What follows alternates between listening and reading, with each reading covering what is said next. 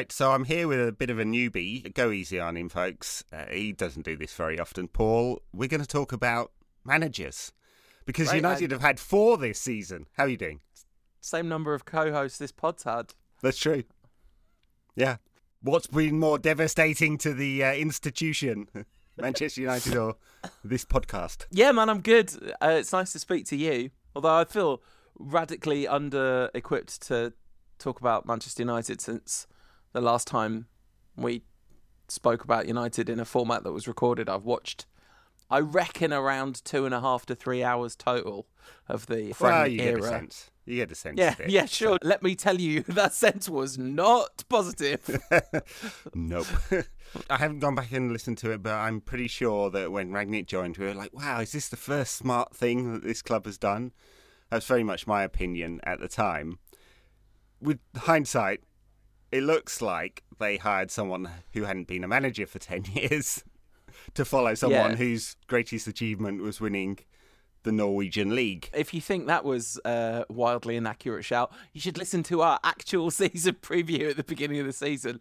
In our defence, that was before they signed Ronaldo, and I think the the season took on a fairly different tenor. There's a It lot did. of there's. I know. I know we're not talking about this, but like, listen, I I've got a platform for my agenda at long last, um, and I see a lot of people being like, "Oh, everyone's complaining about Ronaldo. He scored loads of goals. Where would we be without him?" It's like, I mean, okay, before Ronaldo came along, the dressing room was clearly there were clearly issues in the dressing room. It's fair to say, but they all kind of coalesced and just about held it together for most of Yep. that time. And then something changed, and now the dressing room is overtly fractured, reactionary. Like, yeah, I mean, I'm sure it's not just him. I mean, I don't just mean I'm not saying that as a kind of to soften what I was saying. I'm sure it isn't just him, but Yeah. Well, yeah. Look, look, before we get on to talking about managers, we can we can just kind of have a brief season recap. I, I didn't want to do a long chat about the season, which we've done in past years, just because it's just it's so fucking tiring, isn't it? yeah. It's so tiring, isn't it? And yeah, I've I've listened. I've heard you. you and your new mates. uh, I don't. I can't. I'm not going to say new dad's better than old dad, but uh, new dad gets a bit sweary. More fun for you. anyway, it's we, let, us have a little chat about the season because I, I I do think there is a kind of before Ronaldo after Ronaldo sense to it, isn't there? And he scored 24 goals, which is a lot of goals. You take those goals out of United, and United are probably somewhere near the relegation zone. So they were important goals.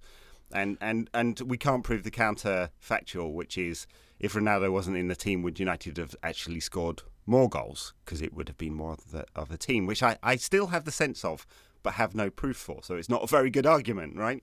So, Yeah, I mean it's it's it's an impossible argument to to have, and not only because the counterfactual doesn't exist, but also like so much in 21st century society, uh, people are so utterly entrenched in their worldview. Like to be honest, I think he's made a more positive contribution on the pitch than I was expecting in some ways. And particularly as the season went on, it felt like there were there were games which he was actually kind of taking the game by the scruff of the neck in some ways. Almost were, yeah. Fernandes last season ish. And and so many of the goals he scored were directly impacting on points. This is not Berbatov five goals against Blackburn, right? In that season, he was top scorer. This they were these were big goals in big games. But you know, how many managers would we have had yes. if if if if, If they? I mean, because the the thing that we were talking about loads in the season preview is how directly United signings were addressing weaknesses in the squad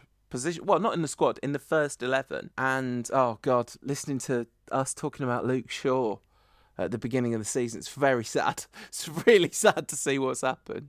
He just had that amazing Euros, and anyway, but Yeah. that's a digression. But the Ronaldo signing was opportunistic and and definitely imbalanced the plan, changed the plan. For sure. meant meant that Solskjaer couldn't really play the way that he wanted to play.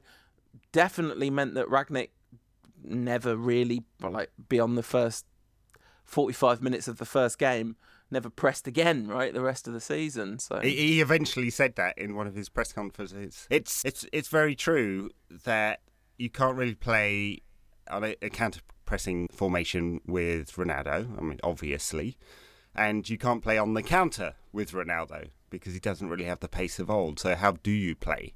I mean, it has to be. It has. He'd probably have fit quite well in the Manchester City side, right? They do counter press, but but they're kind of mid ranked in terms of that. They're not Liverpool or Leeds, uh, and they put a lot of square balls across the box, and that's kind of what I thought Ronaldo would be. But actually, what happened was he wanders around the pitch a lot and imbalances things, and then he scores a worldie and then he scores a hat trick against Tottenham or whatever it is, or gets a last minute goal against Villarreal. That's absolutely crucial. And you're right that he was one of very few at the end of the season, and I don't know how much of it was performative, that felt like they were really giving something. Because a lot of them just clearly, very clearly turned off, mm-hmm. and uh, which was very sad to see and deeply frustrating, and leads people like Ralf Rangnick to say that we need ten new players. yeah, and it's hard to argue with him. So we Ole Gunnar Solskjaer was manager of Manchester United at the beginning of this season. Doesn't that feels a long go- time ago? Really, really does. And he was coming off the back of you was the Europa League final last season? Yeah, it was. Yeah, man, that feels like a long time ago, doesn't it? The Europa League final was 2020, right? Because and yeah, and this season no, yeah, because no, no, was last season. 20, 2021, we lost on the lost on penalties to Villarreal, and in retrospect, Ole probably should have quit just there and then, shouldn't he? Crazy. Oh yeah, right. Yeah. Um, yeah. I was thinking for some reason, did we get to the semi-final the season before or something in the COVID bubbles? Yeah. Anyway, lost to Sevilla. Yeah. Yeah. Right. Yeah. So, uh, and we'd been we finished second in the league last season. That's right. And one we of only talk- two times we've beaten Klopp and Guardiola. Uh, so there was a there was a degree of like reasonable optimism. I don't think anyone thought all the problems were solved because no, it wasn't. It was. I, I think one of the things we clearly did at the beginning of the season was underestimate Liverpool and not quite see them becoming once again the force that they became this season when they've had yes. obviously and we're recording this before triumph or disaster. Oh God. Don't don't want to even think about it. I no, mean, I, am sure we did underestimate underestimate Liverpool, and and what we now know to be true is that COVID really hit their style of play very hard, and their relatively thin squad, and now Klopp, unfortunately, the genius that he is, has got them being a great team again. Ugh. And then sounds the other, disgusting to say that, doesn't it? The other thing that was kind of like we were taking top four for granted was Tottenham. Uh, Tottenham were managed by Nuno Espirito Santos, and that was not going to work, and it very clearly didn't work. But sadly, they made what was a a very smart decision. Although uh, all the United fans that say, "Why didn't we just get Conte?" I, I do feel like I like give Load it, up different it, problems give it a season or two and see whether you wish that we'd got Conte. I mean, and then Arsenal have outperformed expectation, but re- really, the reason Arsenal finished above United isn't because Arsenal had an amazing season. No. It's because we were utterly disastrous. So yes, United have finished on zero goal difference. Zero. Yeah. My God. I mean, you can like everyone knows what we thought of the Solskjaer time because we talked about it every week, and by the end, by the end, it was the end, right? Yeah, it, I mean, it was definitely it was definitely the end. It, it those how many defeats in a row? I mean, especially the one to Watford, but prior to that, Liverpool just a few weeks beforehand. That should have been the end. So there were definitely a few natural ends, and the dressing room was fractured. It wasn't working in the same way. I think we now know what the players thought of him, basically, which they liked him as a man and didn't think he had much as a coach. I'm being unfairly unfairly summarising there, but I think that seems to be the general sentiment since the United dressing room is very leaky, increasingly leaky because they don't like being told some home truths. I think so. Uh, he had to come to an end, and in retrospect, again, I think if he'd quit after Villarreal, everyone would have said, "Great job, Ole." Final of the mm. Europa League took us to second, progressed the club from the disaster and the kind of very toxic atmosphere that there was after Jose, who's now on to his third club since Manchester United or whatever it is, and and and winning trophies. Getting a lot of positive praise for winning the Europa Conference League, by the way. A lot of Yeah. Mourinho's back chat out in the football world. Like Oh, again, they- we know what's going to happen. We know what's going to happen. We've seen this film. And we know how it ends. yeah, happy for Chris Smalling though, picking up picking up a wee trophy. And yeah. Mkhitaryan, who only wins minor European competitions with Jose. So anyway, so Ollie had turned it around, and I, I think that clearly that was his high watermark. And there was there are some caveats to that turnaround, and and then United signed Rafael Varane to fix a problem in defence on a reasonable deal, and Jadon Sancho, who we'd been chasing for a long time, to fix a problem on the right wing, who's still left a problem on the right wing, and then Ronaldo, and that you know that had Ronaldo effects. And then the the other thing that like happened after I I left, just after I left, and I have to say, I was very happy not to have to talk about it at the time, which I think has had an absolutely massive impact on the club, the squad, the season, the dressing room. Um, we all we all kind of like the news cycle is so short, and especially in football, attention cycles are minuscule, and we just constantly forget about the humanity of the players. I mean, how many times have you listened to football podcasts or whatever, which where someone says we forget that these people are humans, and yet over and over and over again, because they are constantly kind of presented as robots, and we only see them doing their job. Yeah. we just all co- have this collective amnesia about it. But the Greenwood thing, as which obviously we can't talk about in any detail because of not wanting to prejudice anything. The, the the Greenwood thing, I suspect, would have had an enormous bearing on some of those individual players in that. I'm in- sure. And s- some of the performances since, like, ah, it's got to be really, really unsettling and, you know. Yes, you it, know. it's not talked about, is it? Really, as Never. a as a factor, for partly understandable reasons, but partly just world moves on. And I, I just think about it's a it's a fairly small team. There's 25 people, whatever, uh, who are in the first team squad. Imagine your workplace and a key member of that, probably a popular member, a, a key, certainly a key member in terms of on the pitch Output, performances, yeah. output, yeah. Um, gets accused of something like that, and they, or I'm sure they've all heard heard the audio. Sure, they have an opinion on it, and yeah, I, I imagine it's had a pretty devastating impact. I mean, now, of course, they're pros and they need to go focus, but but Sure. but but yeah, in the midst of in the midst of all the other fractures and confidence issues and uh, we've seen a player like Marcus Rashford who's clearly just the the a combination of things that we don't know anything about probably and the turnover in coaching and the fact that he played with that injury for such a long time just hasn't been the same since who now looks so frighteningly bereft of confidence and so once Solskjaer goes actually Carrick did a really good job of holding it all together and that little Yeah. interim how many games did he have? Four. Oh, was it four? I think it was four. And it's it was four. it was it played two, one. It was undefeated, I think.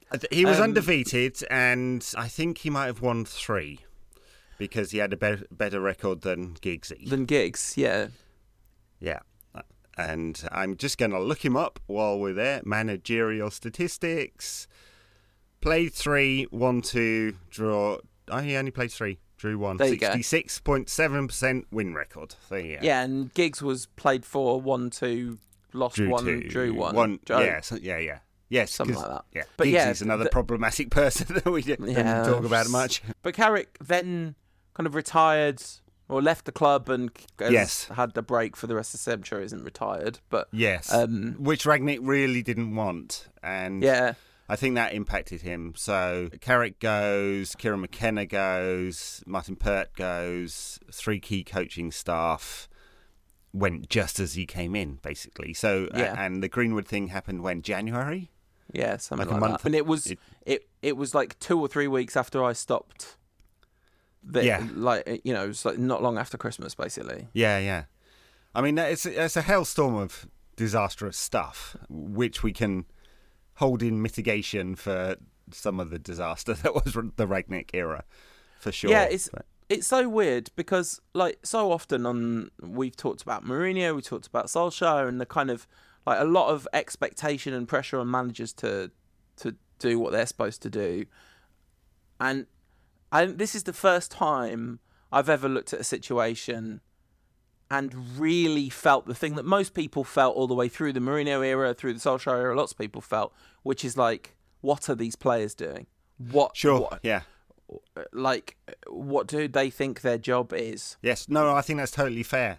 I I still dis- my my sympathy levels for Rangnick are on a glide path for sure downwards, but I do still have some sy- sympathy for him because I mean, and it yeah, it is literally his job to find a way of motivating these players, and he hasn't been able to do that. But the lack of self awareness amongst this group of players seems sky high, and I'm going to lump them all together because there's so few I could pick out. And the lack of personal pride just seems really, really high. And for sure, most of these last nine years, I haven't gone to that kind of very reductive, very simplistic analysis, which is it's all the players' fault. But didn't half look like that for some of these final few games where they are some of the most awful performances I've ever seen. I mean, Brighton, it, it stands out, of course, because of the scoreline, but just the fact that they just looked so broken and so bereft of any, just any desire to do anything even performative and just run around a bit. It's it's such a strange thing. It's such a strange thing, and I think I think we've ended up with a really strange collective. Like I I, I think they've all been through such a weird experience together. Of like, it for a lot of people, Manchester United would have represented a sort of pinnacle of hope that they could maybe one day get to, and then they've got Sure. there, and it's just a complete train wreck. But and I do think that one of the reasons that the the blame on the players weighs heavily for me, responsibility rather than blame, I guess, weighs heavier for me is because of the interim thing.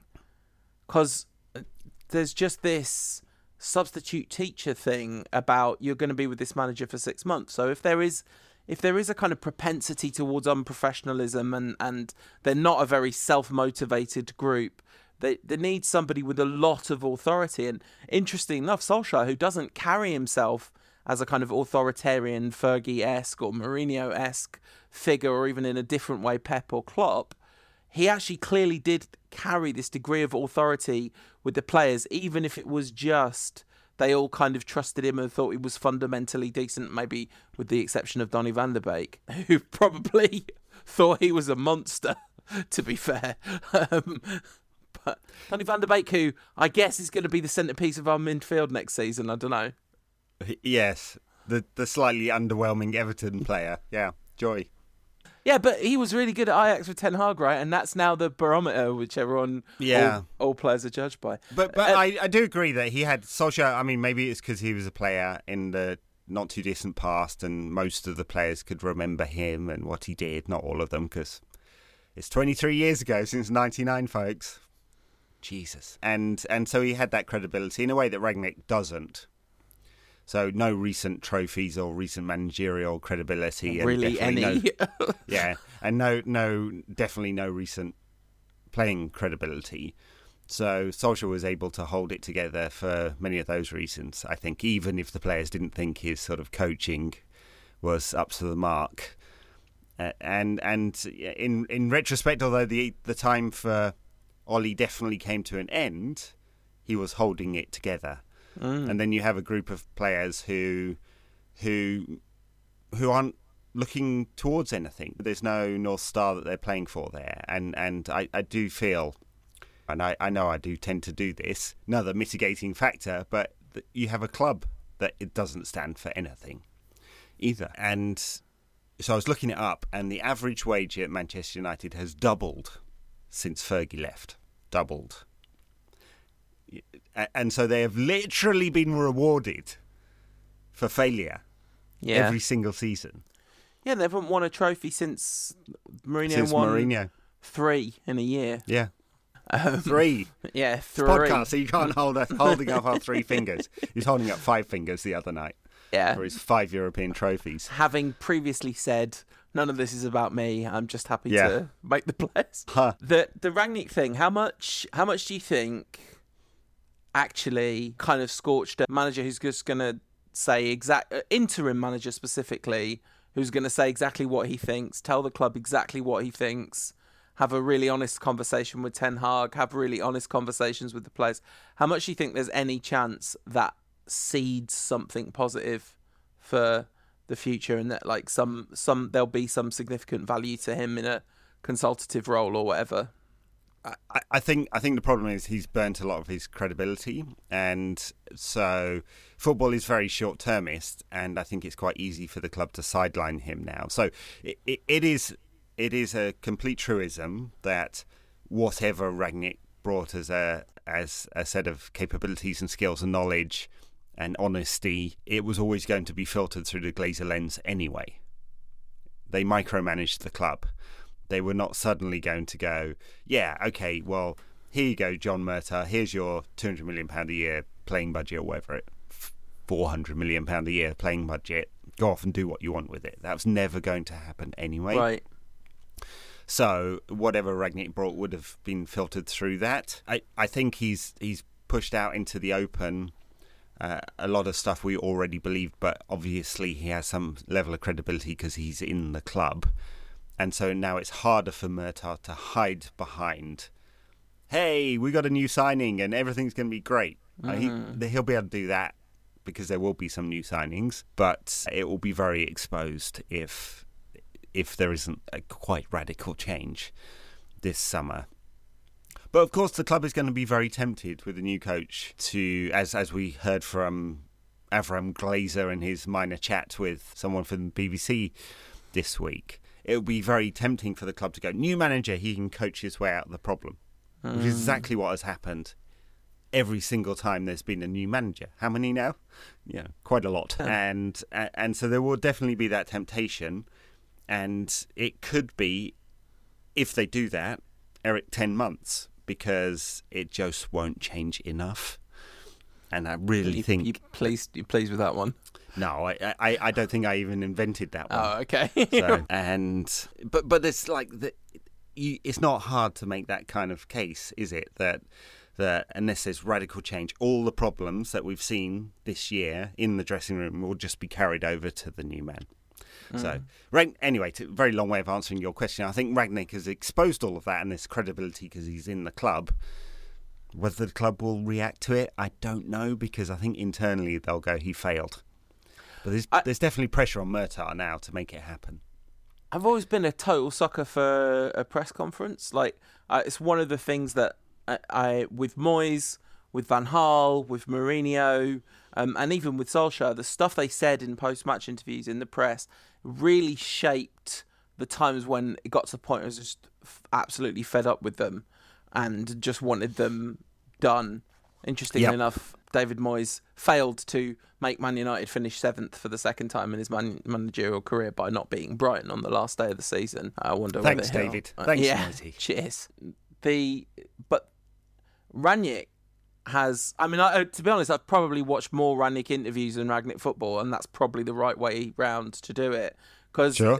if that guy had a Man United podcast, I would definitely listen to it.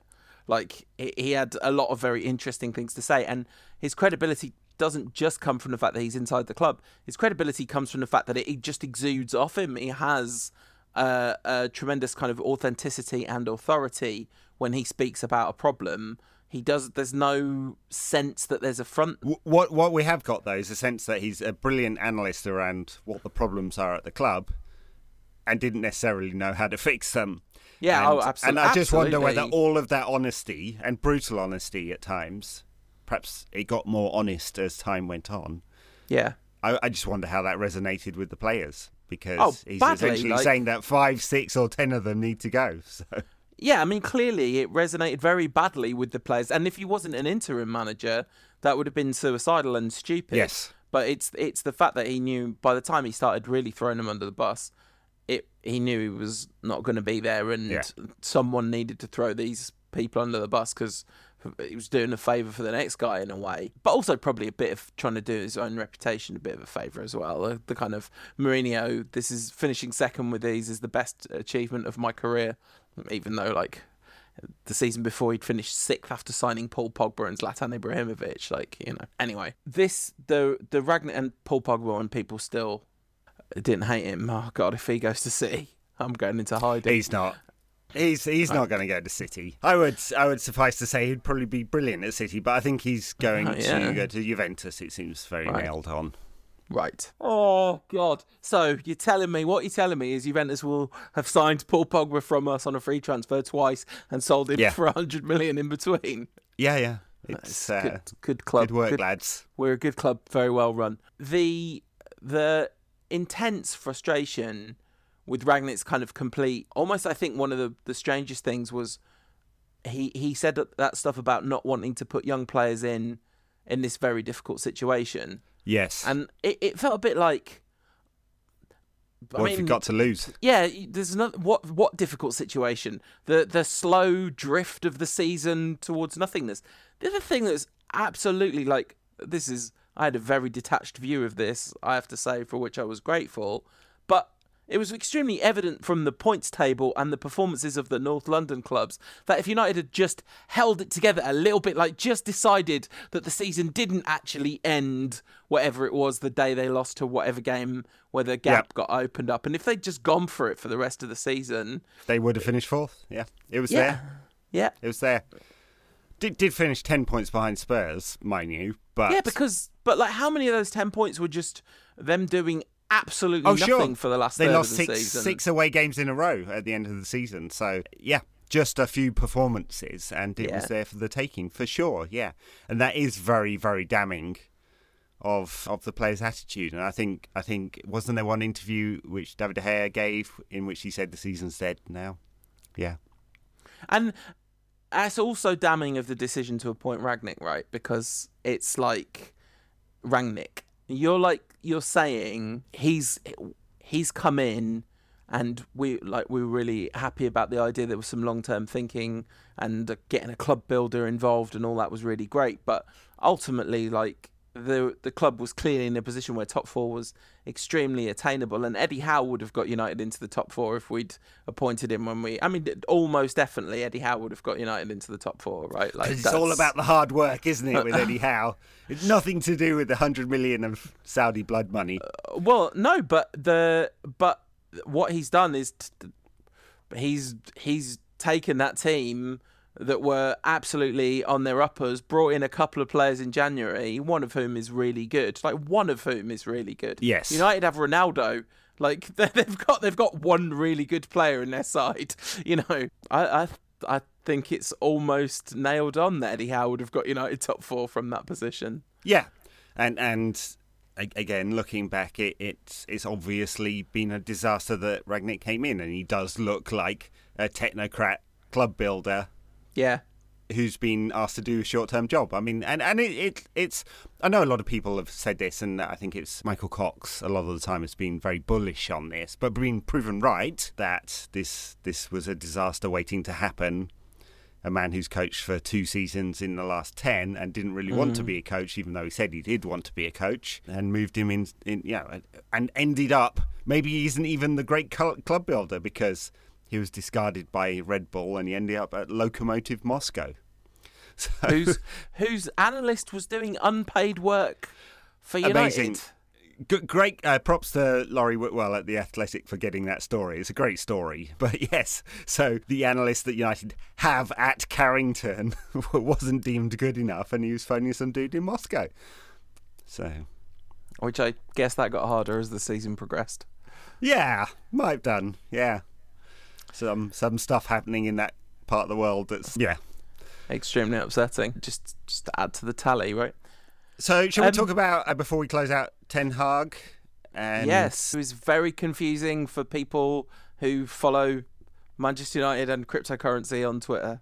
yes, That's- he that's- is Eric Ten Hag, and I'm never going to get that guttural last G. It's just Pretty not. good. I, I, I well, heard- it's not a rolled G, is it? It's a No. It's a guttural sound. Yeah, Yeah, it's going to be it's hard for me. Eric So I'm. ju- It's I- Eric. yeah, but I guess it's going to sound really weird if you call him Eric all season. I'm going to call him Eric Ten Hag, and people are just going to have to accept that I've anglicised it. And it's not that I don't know how his name is supposed to sound. I just can't say it. Okay, so as long as you're not saying people are just going to have to accept that I've anglicised it because we're British, that's jolly well the way we well, there's it. also that as well. I remind, as uh, listeners know, I live in the States now, and I remind my fellow Americans, I was going to say my fellow Americans. Your fellow Uh, Americans. No, not quite, or never. That, that they are still part of the colonies. Uh, and how has it gone for them since independence? Not well, folks. Not well. I mean, arguably they became a, a global superpower for a bit there in between. Yeah, whatever. Swings and roundabouts. I mean, yes, very much swings and Chinese roundabouts. um, the well, it's Dutch first. He's then- Dutch. Then he the talked about the process, which was an immediate no from me. Hard Ah, no, folks. Ah, Hard no. come on. Anything that, uh, uh, anything that, uh, honestly, the rose-tinted spectacles by which I view the Van Gaal era, not the football. I remember how bad the football was, but just Van Gaal being about the gaff. It was pleasing to to hear that he had responded well to Trima. I was very sad uh, to hear that he'd been as poorly as he had. So many good wishes to Louis. He, of course, sent Ten Hag a very clear message, which was, "Don't touch it with a barge pole, pal. I wouldn't touch it with yours, pal." Very much gave those vibes out. Yeah. Very much. Uh, Eric, obviously, uh, um, uh, you know, a man of his own mind, uh, did not uh, did not listen, and seems excited about the job, and has spoke. I think his English is fine. People have talked about it not being that great, but it's Yeah. fine. He'll he will be able to get his message message across, especially with Steve being in the background as well. Who speaks fluent Dutch, as we've heard in those As press we know. conferences. You Um, could definitely say Eric Ten Hag. The one thing that I think is a ter- terrifying omen is what's happened to the price of Ethereum since Ten Hag got this job.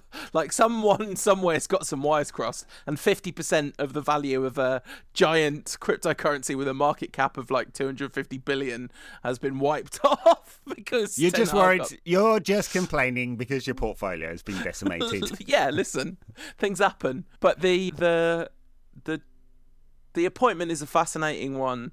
I mean, Yeah. he he's he's clearly an impressive man, and he's Yes. done great PR already outside Old Trafford, taking photos with people. Like, there's a lot of love for him already. Like on the ground, United, you can see fans are ready to get on board with the Ten Hag era. and they will. Anything positive we're, we're looking for. Anything positive. Yeah, Uh, and look, he, he built a very nice Ajax side, especially the one that got to the semi final, was moments away from making that final against Spurs. Just collapsed at the end, just didn't, moments away. There's quite a lot. Quite a lot of people didn't want Pochettino because he didn't win that final, and would have wanted him if he did. But he beat the guy you did want in the semi-final. Yes. so anyway, That argument never makes any sense for No. me. But anyway, whatever. So United have gone for Ten Hag. It's very much Murtough's appointment. He needs to get this right because his first attempt has gone horribly wrong.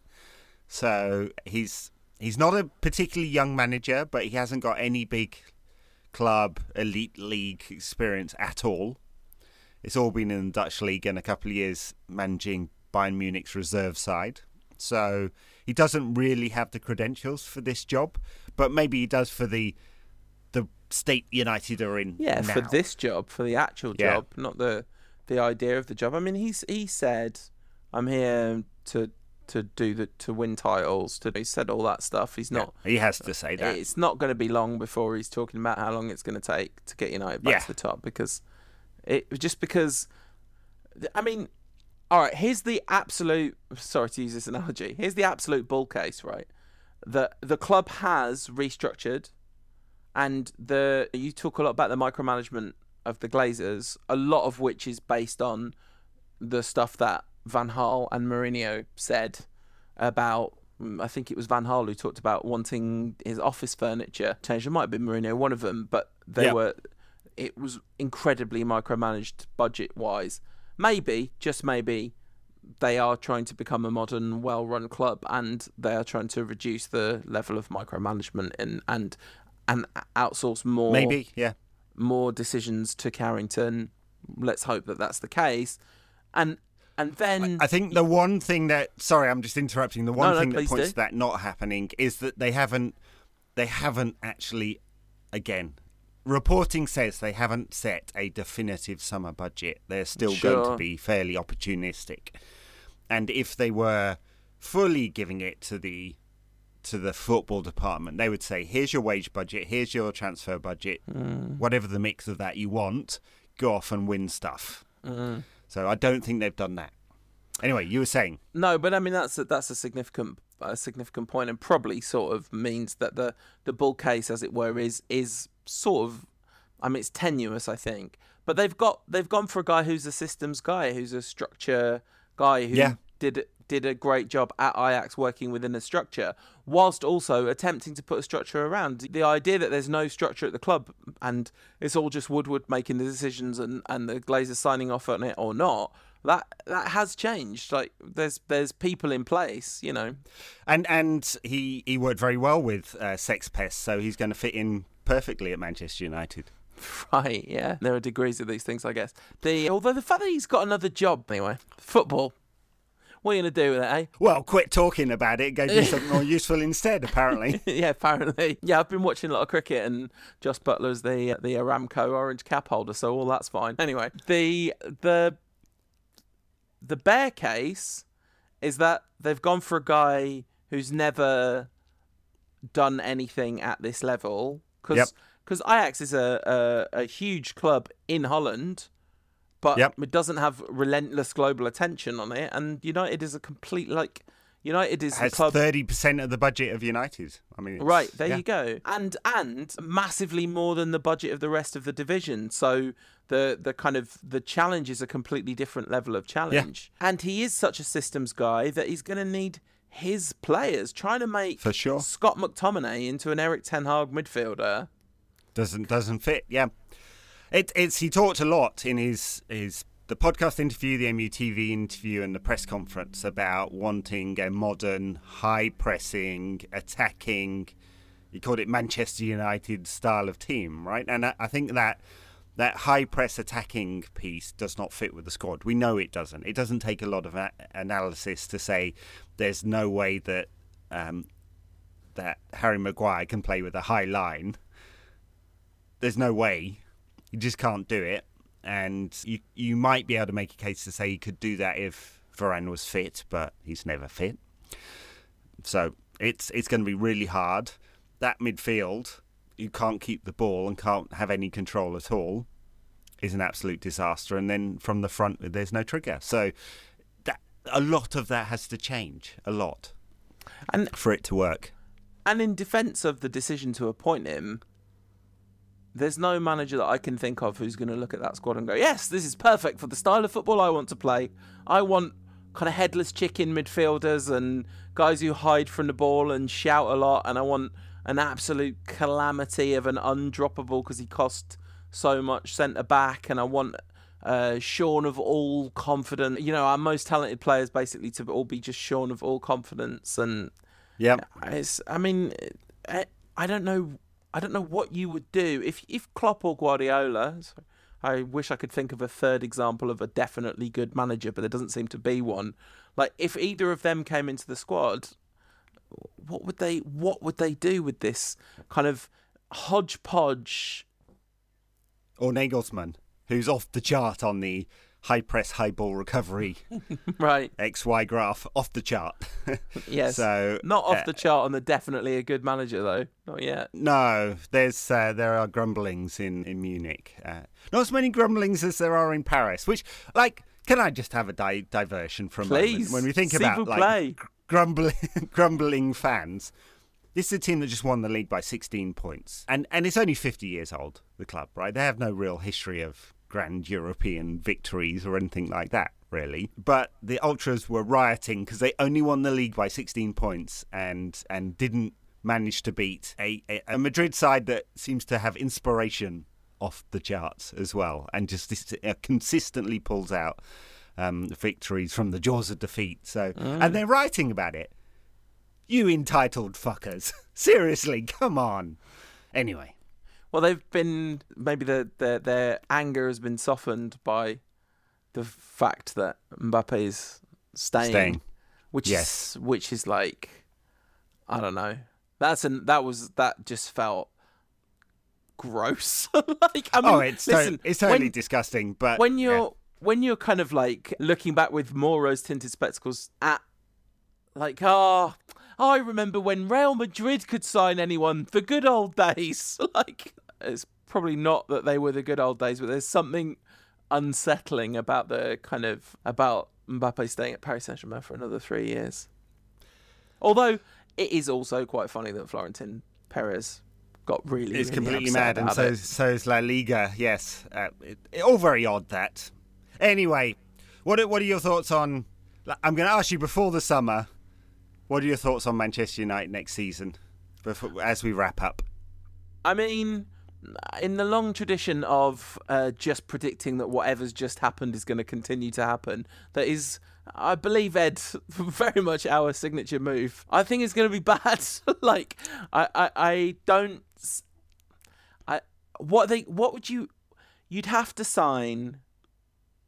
All right, let's say that he can get something out of the really good players at United who are play- have been playing really badly. The players who we've seen have got a level. So Bruno, Rashford, Luke Shaw, Sancho. I don't think Sancho's been playing really badly, but you know you get Get you get more tune out. Yeah, you get Yeah. more out of him. Varane somehow is fitness managed properly. De Gea is all right. That's it.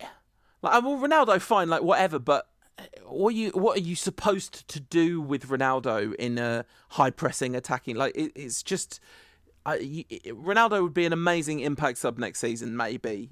But anyway, even with with like he gets the absolute best out of the players who have been bad, but we've seen be good. You're still talking about Maguire, who they're definitely not going to get rid of, and Yeah. who who I don't know. I don't know how anyone is still defending him. To be honest, you're talking about two central midfielders, and that's that's like two first team central midfielders, and then where are you getting the backup from? Unless unless he's going to play Joel Gardner and Hannibal in there or whatever, like and Van der Beek. That's unless that's what we're looking at. Uh, The, the wind, that's the, a mid-table midfield if there ever was one yeah the scale of transformation that's got to happen in this squad. I mean, I've heard you say so many times, uh, United can do three deals in the summer. That's what that's what they can do, and they're going to have to. They've got so much shipping out to do. I mean, I guess I guess a lot of that's on on. Murtough and whoever his assistant Yeah. is yeah but there's six Oi, leaving by the way, coming round here, you lot slagging off Juan Mata. slagging off Juan Mata on the no question about that podcast. Absolute outrage that was. Well, he might not leave. He, he kind of Good. hinted that he might stay. I, I don't Good. think he will. There's six definitely going, and they definitely need to lose the players who've contributed nothing as well, which means Henderson, Bailly, and Jones. That is a it's a level of, and then we need six coming in. It's Yeah. a level of activity that has never been done under the Glazers, uh, and and maybe this new structure finally will allow that to happen. Uh, but they then all have to be successful to make Absolutely. a bull case for Ten Hag, which is top four, right? That's the bull case. It's not winning anything really. So then That's just that's next season, and and we're gonna have a lot of patience. that's gonna the that- that's exactly what I was just going to say. Like the, I think the actual bull case for Ten Hag is patience. Like the actual bull case is everyone just forgets about transformation, and I don't know how you do this, but you decide he's your guy, and you stick with it. You you Thelma and Louise it. Like this this he's just your guy, and it doesn't matter if we are tenth in March there's no talk of Ten Hag being sacked because this is he's got an a kind of almost unlimited line of credit in the bank. You're not looking at anything for five years except for improvements in stuff behind the scenes, like you plant a new garden and uh, you're not even, you're just thinking about are there roots going. You're not thinking about shoots and buds and all that kind of stuff. We're not worried about that. We're just are the roots going down right. I don't I don't see how anything other than that means yes, anything. but that's going to be very hard for United. I mean, I think Klopp finished sixth or seventh, didn't he, in his first Yeah. season or so with Liverpool? So uh, that's what we have to believe. But we need to see need to see some signs, otherwise the club will panic and the fans will panic. Yeah. So, All right, we'll leave it there. Nice to talk to you. I'm probably going to split this season review into a couple of parts because we have a lot to chat about. So that's managers. I'm talking about defenders with Wayne and midfielders with Tom and forwards with Dan. Yeah, thanks a lot, Paul. You're welcome, brother. See you soon.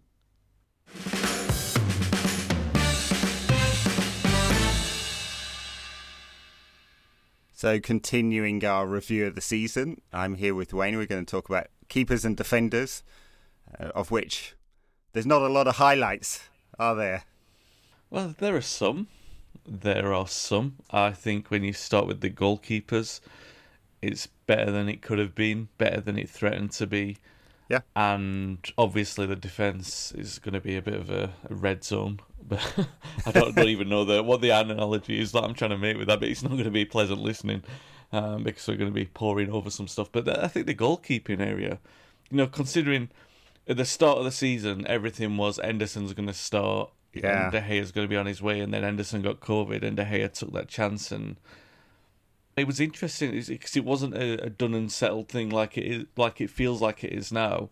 So it wasn't as if it was cut and dried throughout the season that it was going to be that way. And No. I, I actually think it's been been probably one striker aside, the only area of the side that we can say that has been good. Well, obviously because everyone was saying that De Gea, and and he probably will get the Player of the Year. So Yeah, I, I was looking at De Gea's stats, and it's interesting. He had such a big drop off after the after the new year. So he was something like plus eight on his post shot expected goals against. Right, so that is um, he was eight goals better than the average goalkeeper, and he's finished the season on plus three or plus five if you take away the penalties which Okay. is still uh, so or 0.12 goals per game per 90 better than the average keeper so it's not a bad performance but it's only Mm. marginally above what is deemed average from a sort of statistical perspective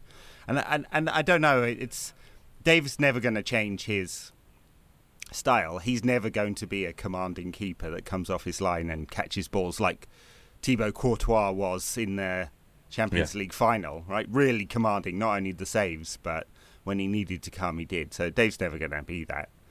And he's never going to be a particularly modern keeper with his feet. He's not an Hmm. Alisson or an Ederson there. So, but some of the old reactions, which have always been world class, have, are back, aren't they? So, and he, he played 46 games, 4,000 minutes. It's a lot, a lot of game time. We had three from Henderson only, who will surely go in the summer, and we'll get a new second keeper, I imagine. Yeah, it, that's what it looks like. I mean, yeah, I mean, De Gea's form has generally been good. He's had a couple of bad games in there, a couple of mistakes as well.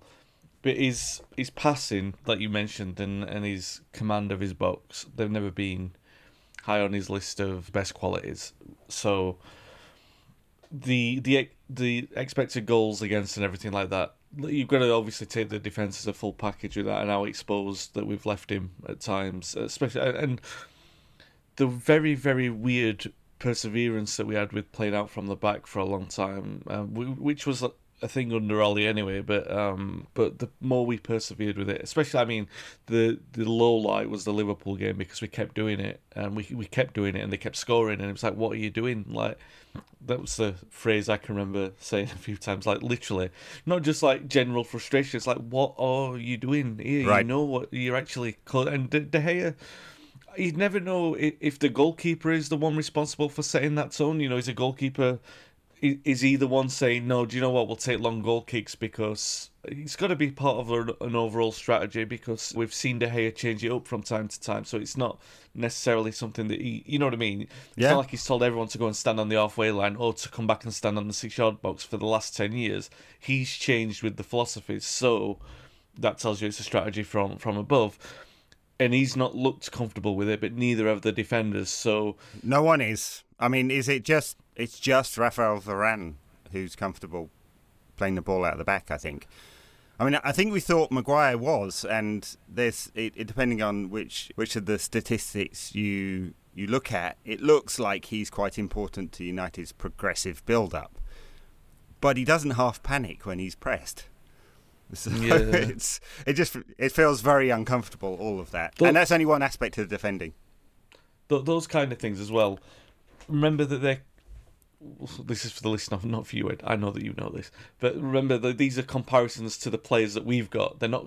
I don't know it's relative to the league as well, but Maguire's importance in that, and I know we're jumping onto the defence. It, it, it's all relative, isn't it? It's not necessarily saying, "Oh, Maguire's great at doing this because because he's a great player at doing this." It's because in this situation, with these players around him in this season, he's been particular a little bit better at that thing. But on, on the goalkeepers, look, I think we're at a stage with De Gea where obviously it looks like for the reasons that you've just said, we are gonna be looking in the near future at the actual future. We've had it with Romero. We've had it with the time where De Gea almost signed for Real Madrid and the fax machine stopped it. And then we've had it with this fleeting moment with Dean Henderson where we've been genuinely, seriously considering a future without David De Gea in goal for Manchester United. It's funny in a in a sentimental way that he's he feels so committed to the club now, and he seems really settled. And when you heard one player talking throughout the second half of last season, who was being honest and he was saying it as it was, it was David De Gea. Yeah. you know, and and he held Very his head up high with that, and he uh, he wasn't a player pointing at other players because I think he would have accepted responsibility if he didn't have a good game. He would take that as well. There are things about him that you would want to improve, but it's not an emergency situation. I think we we are well within our rights to think he, he could be number well he should be number one for next season because there's a lot of emergencies elsewhere. Um, is he the best goalkeeper in the, in the league anymore? Sadly not. Is he his reflex saves and, and goalkeeping of that nature the best? It's probably it's it's debatable. His reactions are still incredible. Um, maybe not as cat-like as he was three or four years ago, but he's Sure. still an out, still an outstanding goalkeeper. The, those deficiencies that you've mentioned and, and which are there for everyone to see, nobody's hiding from that. Does he compensate for them with with that agility?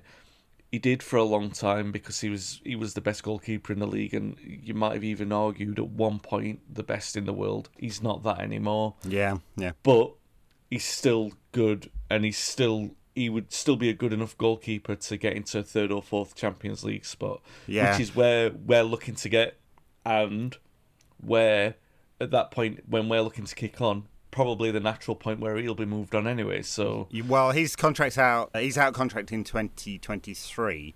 So if Ed Woodward was still in charge, he'd be offered a new five-year contract, no doubt, because Ed Woodward had this view that the asset value of the player was more important than anything else.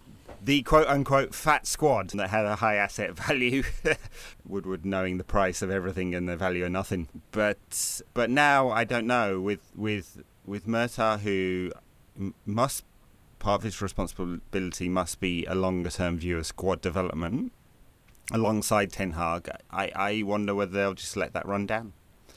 And that's probably the most sensible decision for the club, and then they can look for a new keeper next summer. I mean, he's not going to get better than he is now, Dave. No, he's not. I don't know. I, I still think that they'll give him a contract, and yeah, I, there's a part of me that uh, wonders if I look at that and are they're going to give him five years because because five years would be the the mistake that they've made before in in investing for that longer period of time, and then I think if he's sat at the negotiating table and he wants a long contract, are they going to turn him down because he's been so loyal to us. It's a difficult one for them to handle. In fact, do you know what? Funny, as we're talking about this, it's probably a decision that'll tell us a lot about how far, how much the club have learned in the post Woodward era. So if it's the Sure. first big contract that they give out, if it's something, if they give like a, a sensible maybe a year extension on that, and then we see where we are. Or, or Well, typically they have a one way anyway. So, I mean, I guess in theory it's 23 plus the the one way option to extend. Well, they'll exercise that. You would have thought. Yeah. Yeah. So, I mean, it's not like he has much transfer value given his, his very high wages. Yeah, yeah. No, no one will be taking a chance on him. He'll be looking at maybe if Oblak moves on, and then if he wants to go back home or something like Yeah. that. You can't. You wouldn't see like I, I don't know. You never see maybe an Italian club will take him on or something like that. Uh, but it will be a club that he'll be moving for for the actual destination rather than the chance of, of a fat salary for sure. But you know, he's, he's not an emergency. I love him to bits. He's been a he's going to go down as a legend for United, and I don't think we saw we saw some erratic form maybe 18, 24 months ago, but he's come Yeah. out of that. Uh, he's not at his best, obviously he's not, but I think that if you put a, a strong defence in front of him, then the fine margins that a great goalkeeper brings to his team, we could still see that with him. I, I, I think that we could. Yeah. All right, let's talk about some of the defenders. Uh, shall we start with the the big one, Harry Maguire? And he's been at the club three years now, and uh, I mean, I don't know what you feel about it, but I think he's had one good season. So fairly mediocre first season, pretty good second season, and an absolute disaster of a third season, which in most other jobs would probably see you on your way. But in this one, given the um, quote unquote asset value and his wages, there's not really another destination he could go to. So I, I'm 100% sure he'll be at the club next season, but something has got to improve. Yeah, yeah, it's, a very tough one because um, you, I, I think your summation of that is right in that he's he's had one good season, but even the good season was. I, I don't even want to say I don't want to say it wasn't good because that's been too critical, but I don't think it was good enough in what you, you want for an eighty million defender, for someone who's come in to be the rock around which the defense is built, and particularly with the very generous reputation he's got for being a footballer. Well, I think it's very generous that reputation that he's got. yeah, Even with all that taken into account, he's thirty years old. Even take all the resale value, where he's going to go after it, all that, it doesn't really come into the equation for this. It, the the simple question is, how far can United go with Harry Maguire in the defence? I think they can go. I did. A lot of people will listen to this and they'll say, "Oh, well, he was so cataclysmic in his form last season that they should just get rid him. He should go." And his form was dreadful. And if I would, te- if you push me to say yes or no, I would tend to agree with that. But on the criteria, like you've just said, you're in a position where you've got to look at things cold hearted. You've got to look at them more logically. Can United progress? Can they be a Champions League team with Aaron Maguire in defence? They can. They can Yeah. because we've seen that they can. They they did for two years. They finished third and they finished second, with all the mitigating circumstances for the other the other teams as well. But they can do it. So I think that he can feature in a defence that does better than it has done, and, and that he wouldn't necessarily be a, a massive emergency. That said, his form when it isn't good is an emergency, and can United win a, a serious? Can they win a Premier League or Champions League with him in defence? No, they can't. it seems very unlikely. Yeah, he he also started missing games. Uh, His injury Yeah. record had been pretty spotless before this, but he's played 35 out of United's 50 games. Now, some of those he was on the bench, obviously, but a few injuries that he'd played through before, but now seem to be disrupting him. And and so that yeah, he'll be. He's what twenty? He'll be twenty nine. He's coming up to twenty nine, and I- I don't know. I'm, I think he's, I think he's 29. Okay. So, but still, these should be the best years of his career, Yeah. and they're not, uh, and that's a problem for United. Alongside him, Varane. I mean, it's just been such a disrupted season. Just 26 starts for him, and It's that many. he's just injured. I'm Yeah, surprised it's that. but it's out of 50 games for United, so he's he's almost missed as many as he's played. Uh, and those aren't games he's on the bench because he's been dropped. They're games that he's just not fit for, and and it was Mm. his problem in his last season at Real Madrid as well, and one of the reasons why he was available for a reasonable fee. So it's a challenge there. He's he's basically the same age. United have to get him fit because you talk about a, a defender who could take United to you know challenging for the title. You imagine? I mean, he's well, he's won what four European Cups or something. Yeah, Yeah. he could be that player. He, he could, um, but uh, and certainly in terms of class and ability, he's probably the best defender that we've got. But he has had a disappointing season, and he hasn't played great when he has played. And and we've had a running dialogue with maybe let's say three or four years where there've been that many problems in defence that you can look at the individuals and you can look at the collective and you can say is that player playing poorly because the two the two players either side of him are in dreadful form? And you could definitely make that case for a lot of players. And if you're being sympathetic, you, could do that. And so I'm inclined to be that way for Varane because we know we've seen the class. But there's something I hoped that this was what we was getting with Varane, but Paul Parker, you know the pod that I do with Paul, Yeah. he said this to me very early on in the season, and like all proper professional analysis, he was on the money. But I was like, no, I don't want to believe that, so I'll just wait until the evidence is unavoidable. Varane's not a leader, and you want him to in that position in the defense. Sure. In fact, we don't have a leader. Maguire thinks No. he's a leader, but he's not a leader. So Varane's very passive as the defender, yeah, which means you need someone very active alongside him yeah. to make so, it successful.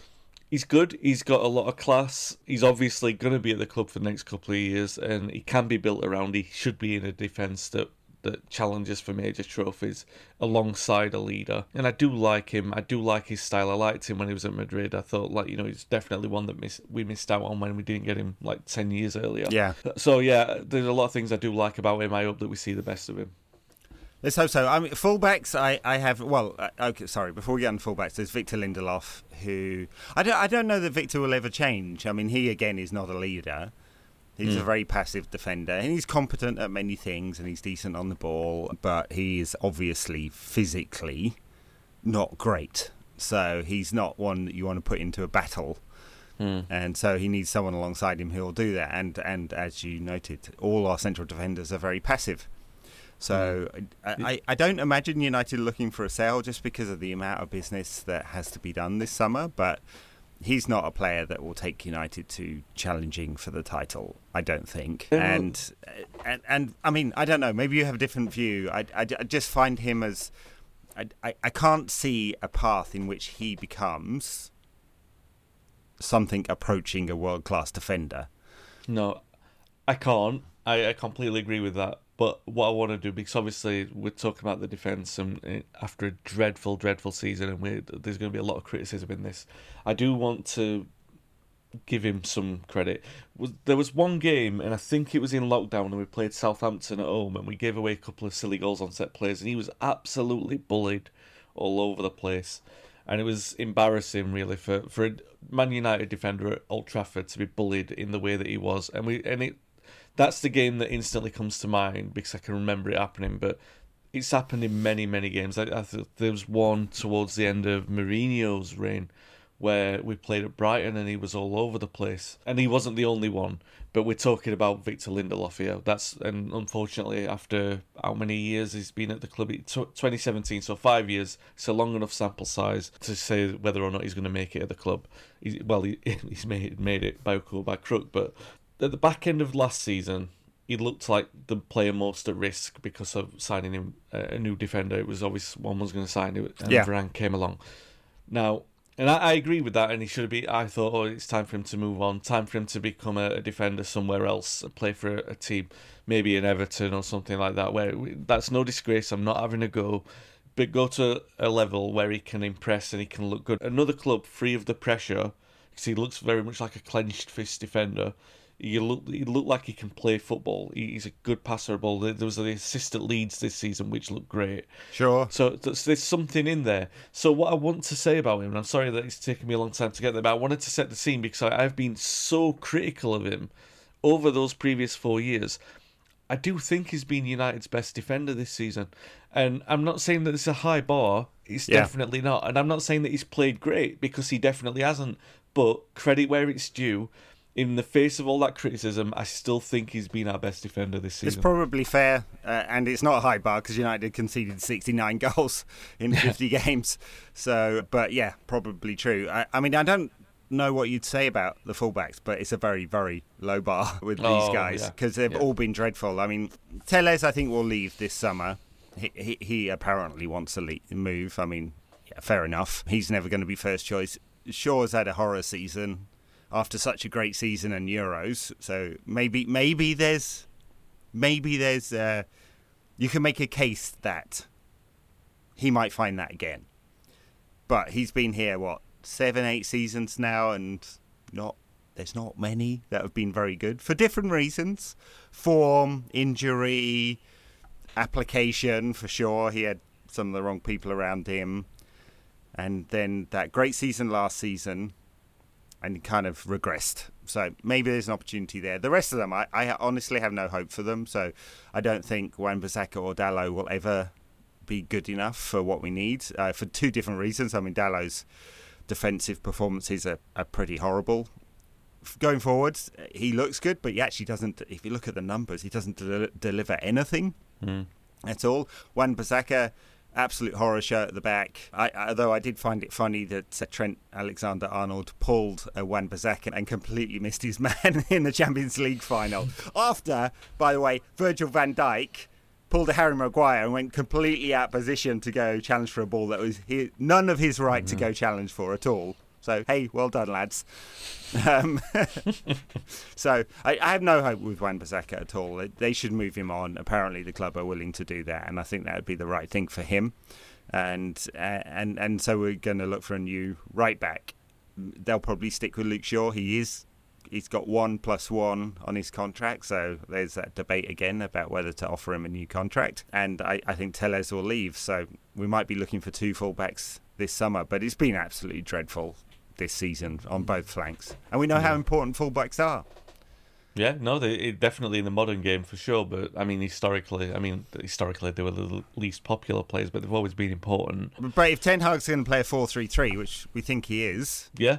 Oh yeah, yeah, yeah. For, for Ten Hag system, yeah, absolutely. it's very important, aren't they? Yeah, I, yeah. So yeah, quickly with this, my theory on Shaw is that obviously, for whatever reason, for I mean, and there were fair reasons. He had his injury. For Mourinho being ridiculously critical of him for, for no reason. I say no reason they, to single him out in the way they did was tantamount to, to bullying in a way. So he's obviously had his problems. The start of last season, he was actually quite dreadful. And then, right, and think it's the start of last season was the six one against Spurs and everything. He was dreadful, Yes. He- and he was only the signing of Telles and the the actual the second to final nail in the coffin because it was like, mate, you're done, you are done, and it was only that that maybe like provoked him into playing the way that we know that he can. So, and then he did. And then he got comfortable again, and a lot of people Yeah. blamed it on post uh, Euro fatigue, and maybe that's true. But he, every player who played at the Euros had that, and not every player had as a big a slump as Shaw and Maguire. And Shaw had a comfort zone; he went straight back into it, and he's been he kind of felt the buffer of Telles being so bad and knowing that Telles is so bad that he doesn't there's no motivation for him to it can just be better than Telles. And that's been a very very that's been Yeah. the, the biggest problem at United for the last 10 years is that it's being better than the crap player next to you. And Telles obviously is, is better at crossing than Shaw but in terms of positioning he, he he's not a Premier League fullback. Um he's really not He's just dreadful. Please, just get him, move him on. I'm sure they will. They'll find his. Yeah. No, he, do you know what? He's a popular player. As he looks Yeah. like he obviously for the fans the way that he sort of he's committed and everything like that. But he's just not Premier League standard, and he, well, he's definitely not Manchester United standard. Let's put it that way.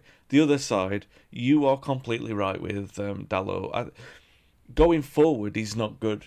He's he again. He looks good because Aaron Wan-Bissaka isn't good going forward. I have a lot of sympathy for Wan-Bissaka. He's been dreadful this season, and maybe when we look at what I said earlier about like other players are to blame for other players being bad, and we have a lot of positioning problems at the back, maybe some of Wan-Bissaka, Wan-Bissaka's positioning can be put down to that, but also it does seem to have regressed in, in his positional intelligence because we got caught out in some big games, and, and Wan-Bissaka did. Um, it like the the positives that he had in earlier games, like against Manchester City, they figured out how to play around him, and he doesn't have a second. He doesn't have a, an answer for that. the The issue is, Ed, is that Wan-Bissaka's a brilliant defender. I, I got a little bit of criticism because I posted something about this. I had to think about it for a while because there's something about him. And you, I'm sure we've had this conversation. I talked to about. Um, I talked to Richard Shaw, who was his youth team coach. Yeah. I think so. I, it was around the time where everyone was saying, could he be a centre back? So I was interested in that. I wanted to talk to Richard about it, and he said like, I don't think he could because really he was a natural winger when he was younger, which is funny considering his his lack of output in, Yeah. in that area. So he's saying he couldn't play.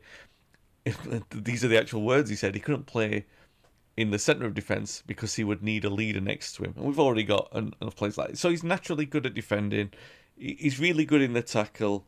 And even at the back end of last season, not not the one just gone, the season before. Yeah. He, he, I'm not saying his output was good in the attacking third, but it was improving. You could tell that he was working on it.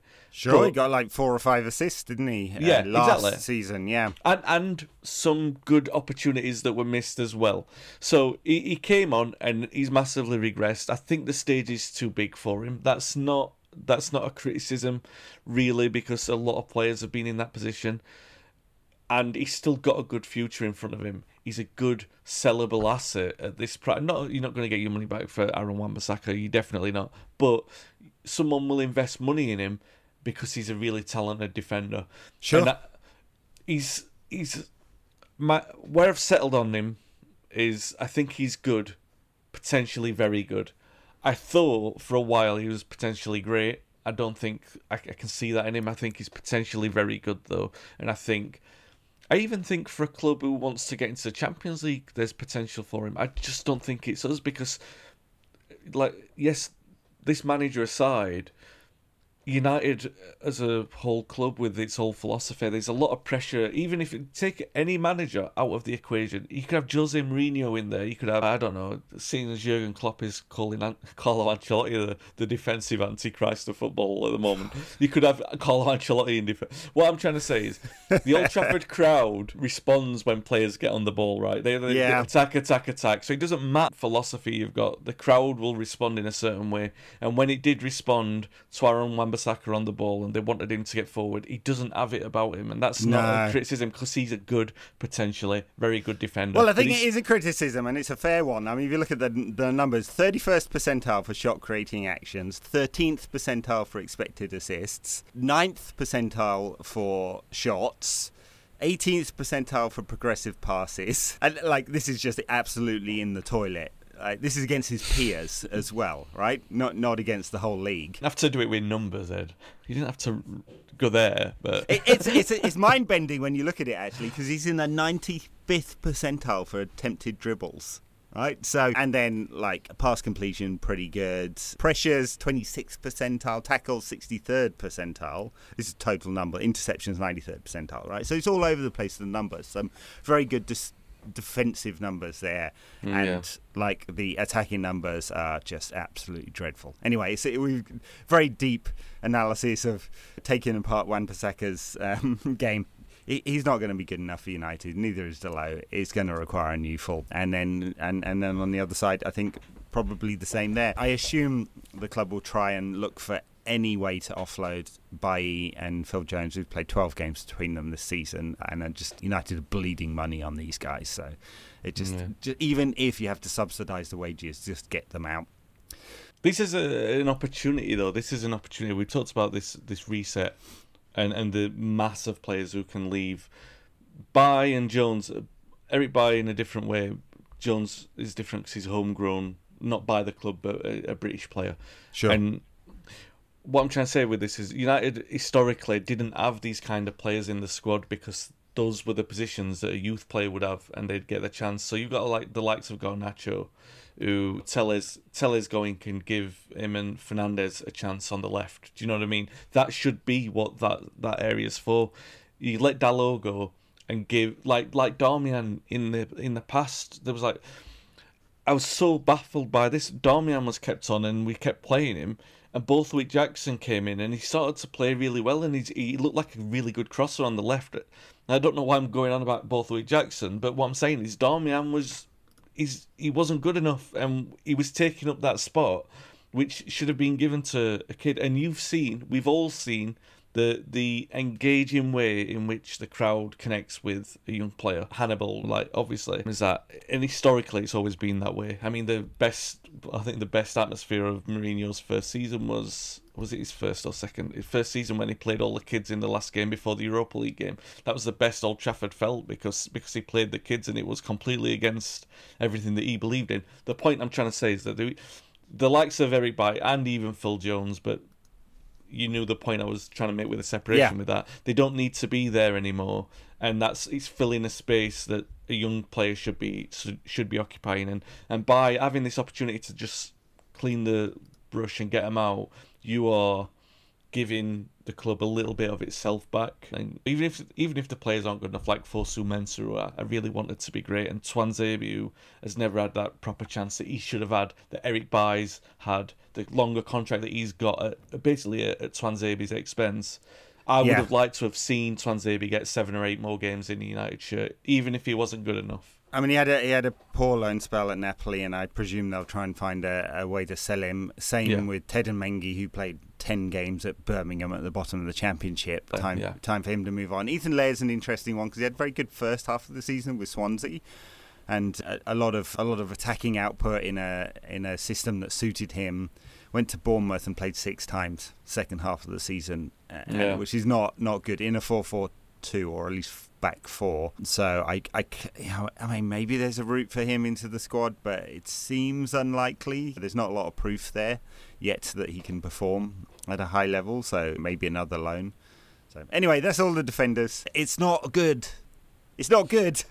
it's not good, Wayne. A lot of work to wasn't. be done there. And one thing I'd say is Van der Gaag, Eric Ten Hag's assistant, is has got this reputation of being a brilliant coach, defensive coach, and I think that's what a lot of the Dutch journalists are saying. And so we're going to need it because it was a horror show that they're defending this season. I mean, it's just so many goals conceded. So it can't get. I was going to say it can't get worse with Manchester United. You never know whether that's actually true, but from a defensive point of view, it's hard to be worse than United were this season. It's hard to see how they can get worse because, in terms of, I mean, we didn't even really cover Dean Henderson. So, a quick, a very quick word on him because obviously he's gonna probably gonna go. I Yeah. s- I saw Newcastle said that they, there was a, a, a rumor that they'd offered 15 million for him, and I'm like, you can't be serious because you've got all the money in the world. And two, two or three years ago, you were trying to offload one of the the Longstaff boys for like 50 million. You come back with a, a world record fee, fee for a goalkeeper, I'm afraid, for Dean Henderson. But Sure, sure, But- yeah, yeah. I you wonder with all the because there's definitely been a lot of politics at United in the second half of this season and players jostling for, in whatever way they're doing it, and that maybe we'll only realise the true extent of how far that's gone in the next two or three years. But you wonder if a lot of this De Gea coming out and speaking the way that he has has been to kind of be a conflict or a direct contrast to the rumours of Dean Henderson being one of the, the dressing room leaks. And, you know, Henderson's obviously Yeah. got a great opinion of himself. I don't. I think that Solskjaer was right to stick with. I think Henderson's still Yeah. a little bit green. I And, think- and he, he's competent keeper and he's a good communicator, but we've got no evidence that he's a he's a Champions League quality keeper exactly. at all. Right. Yeah. So he, he'll leave. I'm sure he'll leave. They'll just negotiate the fee. Someone in the Premier League will pick him up. All right, T Wayne. Thank you very much. That's the defensive part of our season review. it's, it's not good, but thanks for listening, guys.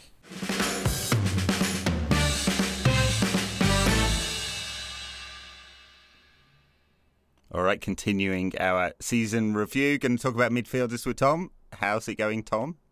Yeah, really good. Thank you. How about you? Pretty good. Yeah.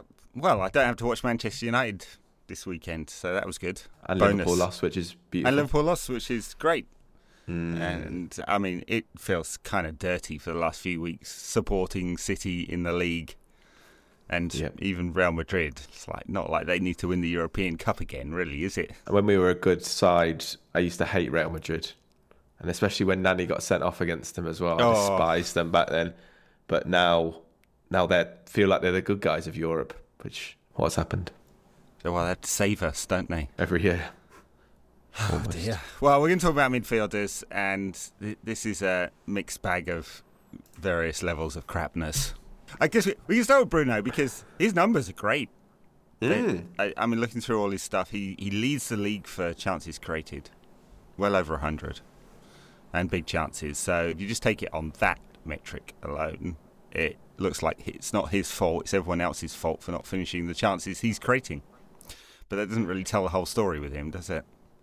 No, you could say the same about Ronaldo. Just looking at the stats, really, you could say goals, well, yeah. exactly. Ronaldo finished third top scorer in the league, so he must be. He's basically the one carrying uh, United, and that ha- argument has been made by a few too many people, in my opinion. Yeah. But with with Bruno, I think I think there's some. I don't know if it's an ego thing or a, a, a, a, kind of feeling that he has that he needs to take on so much responsibility because no one else is actually doing anything. But he, he I feel like yeah, sure, he creates a lot of chances. He, he gets a lot of assists and he, he's involved in a lot of goals. The problem is that he almost does that to chaotic levels, which is actually wider is a, is a wider problem because he's trying things so often to basically make up for the fact that there are so many deficiencies in this team. I mean, I just wanted to kind of look at like pass percentages and, and compare United's pass percentages to compared to other teams at the top, but not to compare Bruno to other teams, but like he has one of the worst pass percentages in the United team, which is kind Yeah. of just kind of displays what his role is. Of course, you want him to be trying these things and and creating a lot of chances and, and trying things that other players don't. But at times it is a little bit detrimental because he he's, he does give the ball away so often Sure. and that's going to be interesting to see how that chaos fits into a bit more of a controlled team under under Ten Hag next season. Hopefully, if we're better, it means that he doesn't have to try things as much. Yeah. But for all his benefits, he does bring, and I think this season more than anything, any time he has brought a lot of con- inconsistency and Yes. mentality wise. He's been more than ever. Yeah. Yeah, I, I, I think there's a couple of things going on. What one is, I think you're right that he feels that he needs to create everything and do everything, and he's not thinking in team terms because there isn't really a team. So I, I do think that's affected him, and and that's mm-hmm. his fault. It's on him. Rangnick tried to counter that by putting him wide at the end of the season, and also in his first couple of games Yeah. as a coach, and I think that's really bad when you think about how many chances Bruno creates. You don't want to take that creativity out of the team. That's going to be a mm-hmm. disaster. But he gives the ball away a lot. You can't control it with him, Fred, and McTominay in midfield because they all give the ball away to disastrous levels, and I'm sure that's going to change under Ten Hag. And Bruno just needs to be part of the team. The other thing I, I noticed looking at some of the data as well was that if you look at the what do you call those graphs where it looks at the relationship of passing maps, the kind of grid. Oh yeah, like passing sequences kind of thing. Yeah, that kind of thing. So if you look at that for the last three seasons, it feels like Ronaldo has taken some away, some of the ball away from Bruno. And it, it's it's that thing we've seen with Portugal as well, well, where it looks like the relationship between the two of them on the pitch, not saying off the pitch, but on the pitch, isn't quite functional. Um, And I mean, I, I guess actually, it's it would you'd you'd want that link to be really strong, wouldn't you? Like a big thick line on those graphs. Anyway, so I, I do wonder whether that's impacted Bruno's role. We've lumped him in with the midfielders here, but in a sense, he's a forward. If you look at his role in the team and his position on the pitch, he's like a shadow forward. Teddy Sheringham or Eric Cantona to Andy Cole and Mark Hughes, that sort of thing. And and I wonder whether that will change as well with Ten Hag and, and how Bruno will change because it's not a natural fit, but you can't take that many chances created out of the team and and expect to be the kind of team that Ten Hag's talking about. So it's, that's going to be an interesting problem to fix. Yeah, and well, at times this season he's played deeper, especially when we had when there was that stage where we had the sitter and then Pogba and Bruno would play the side of that. But the problem is he's not he's not clean enough to to to play deeper. Uh, he needs to play higher because, well, because of his creativity, he, he's such an asset in the final third, and also he's quite detrimental the further back he goes. And I think that's Yeah. been the problem this season. He's he's had to maybe not he's had to, but he's felt like he's needed to drop deeper to get involved in the play to to make something happen essentially. And and that chaotic nature, I think, has mirrored itself quite well with Ronaldo. I think there's been a lot of similarities in, in terms of their two performances this season, both on the face of it actually do, doing pretty well. But you see like Ronaldo's movement drifting wide, just not being tactically disciplined. And it's the same with Bruno really. He's just Yeah. been everywhere. And like it's it's one of them players that in your 11 aside team on a Sunday you would absolutely love because he's everywhere all the time. But it doesn't really work at the highest level of professional football, really. No. Not that I'm saying that Bruno's not going to work next season, but it's just this season because of our terribleness. He feels for whatever reason that he's needed to compensate for that, and it's just been further detrimental, really. So let's let's move on a little bit and talk about, I guess, the other big name in midfield, Paul Pogba, who's who's going to be leaving, and it looks like he's going to Juventus at the time of recording. There was a nasty rumor that he'd joined City a couple of weeks ago, Mm. so I mean, maybe he turned that down. That's what he says, I think. But apparently, Yeah. mm. Hmm, I don't know. Who knows? He'd probably work very well in the Pep side. But anyway, he's he's had a really poor season. He's been injured for most of it, and the time he was back, not really central to the team. So I, I guess that's a it's a microcosm of his six years with the club. Really, yeah, like spits and starts. Like at the start of the season, he looked like he was going to be have one of those seasons that Leeds game memorable where he was phenomenal and he ended yeah well he's got nine assists this season, but Most four the of them team, within yeah. one game. Yeah. yeah, exactly. Yeah, like at his best, like he is amazing, and that's what's that's what's interesting about like the clubs that are, are interested in him. Like he's being linked to like Real Madrid, PSG, Man City, Juventus, and then a lot of people have been like, why? How does he like garner this interest? I think you can understand that from so many respects. Like he's had so many years at United now without success and without any prolonged period of consistency. But at his best, this is what's so frustrating about him is there's no there's not many footballers in the world who can do what he can do. Like his passing ability is unbelievable. Like his whole technical ability is unbelievable. And but like think of the games that he's actually taken over. There's so few and far between. And and, and this season's just been as frustrating as ever to the point where obviously United fans got vociferously on his back, and that's what makes me think his reasoning for not going to Man City was, "Oh, I don't want to upset Man U fans. I can't, I don't want the backlash from the United fans." You've already received it, mate, in the United shirt. So Yeah. I, I would have thought.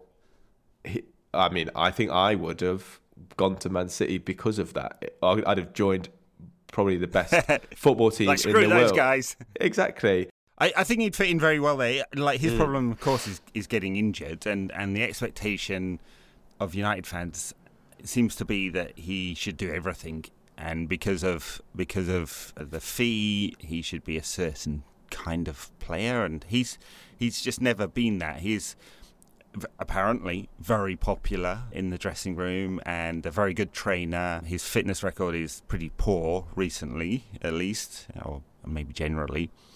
And and and he he's passive on the pitch in the way that fans don't like. Mm-hmm. The the support levels for and I'm going to be unfair and I've made it before so sorry but the support levels for Scott McTominay for example who runs around the pitch a lot pretty ineffectively are just way higher than Pogba who when he has the ball at his feet is very effective and so United are going to have to find a solution to progressing the ball from midfield because they can't do it at the moment can't do it out of the back four and can't do it into midfield so it all has to get to Bruno I mean if, if you were sensible with the team that United have got you'd go a bit long or you'd play very defensively and try and play on the break, like like Ollie did, Mm. I guess. And and part of that is not having Pogba in the team because he does help you get the ball from midfield into forward areas. So United are going to have to find a solution to that one. Although he only played 1,700 minutes across all games this season, so it's not like he's he's been available for less than half of the total minutes, which is a kind of summary of, of him, I suppose. Yeah, the biggest shame with with Pogba is not seeing him in a in a in a good United side. Like it, it it's just been super interesting, even just for curiosity's sake, rather than just just wanting United to do well. To see how good he would have been if we'd have had a proper midfield, we'd have had a proper team, we were challenging for the title, and whether he would have been a a key part of that system or he would have been a, a squad player in in our best side. And that's that's always going to be the question mark over him. Was it Pogba being not the right fit for United or is Pogba just not that good, and he he doesn't have a consistent season within him within the Premier League. He's obviously done it at Juventus, playing in a, a great side with superb centre midfielders. What did he have? Verratti, Pirlo, Marchisio beside him in that Juventus team. But like, I don't, and I not don't want to sound like Anglophone, like English. England is the greatest country in the world, but like the Premier League is so much better than Serie A, and it even back then it was, and it's so much more physical. And and Pogba had to beef himself up to to play in the Premier League, and he, he his frame just just looking at him from his he was so much more leaner when he was at, at Juventus, and for whatever reason, it's just not worked, and that's why, I mean, it's in an almost like masochistically um, curious way. I was almost a little bit intrigued to see what he would have been like at City. would he have mm. actually lit it up, or would he have just found himself to be a little bit similar to what he was at, at United? Whereas now he's kind of taken the choice, may some might say the easy choice to go back to Juventus, and, and I'm sure he'll flourish in Serie A because you get so much time on the ball. It's a lot less physical. Though Juventus aren't the team they were before, it's a lot easier to play for Juventus than it is Man United at the moment. Sure, yeah. Uh, different expectations as well going there on a, a freebie.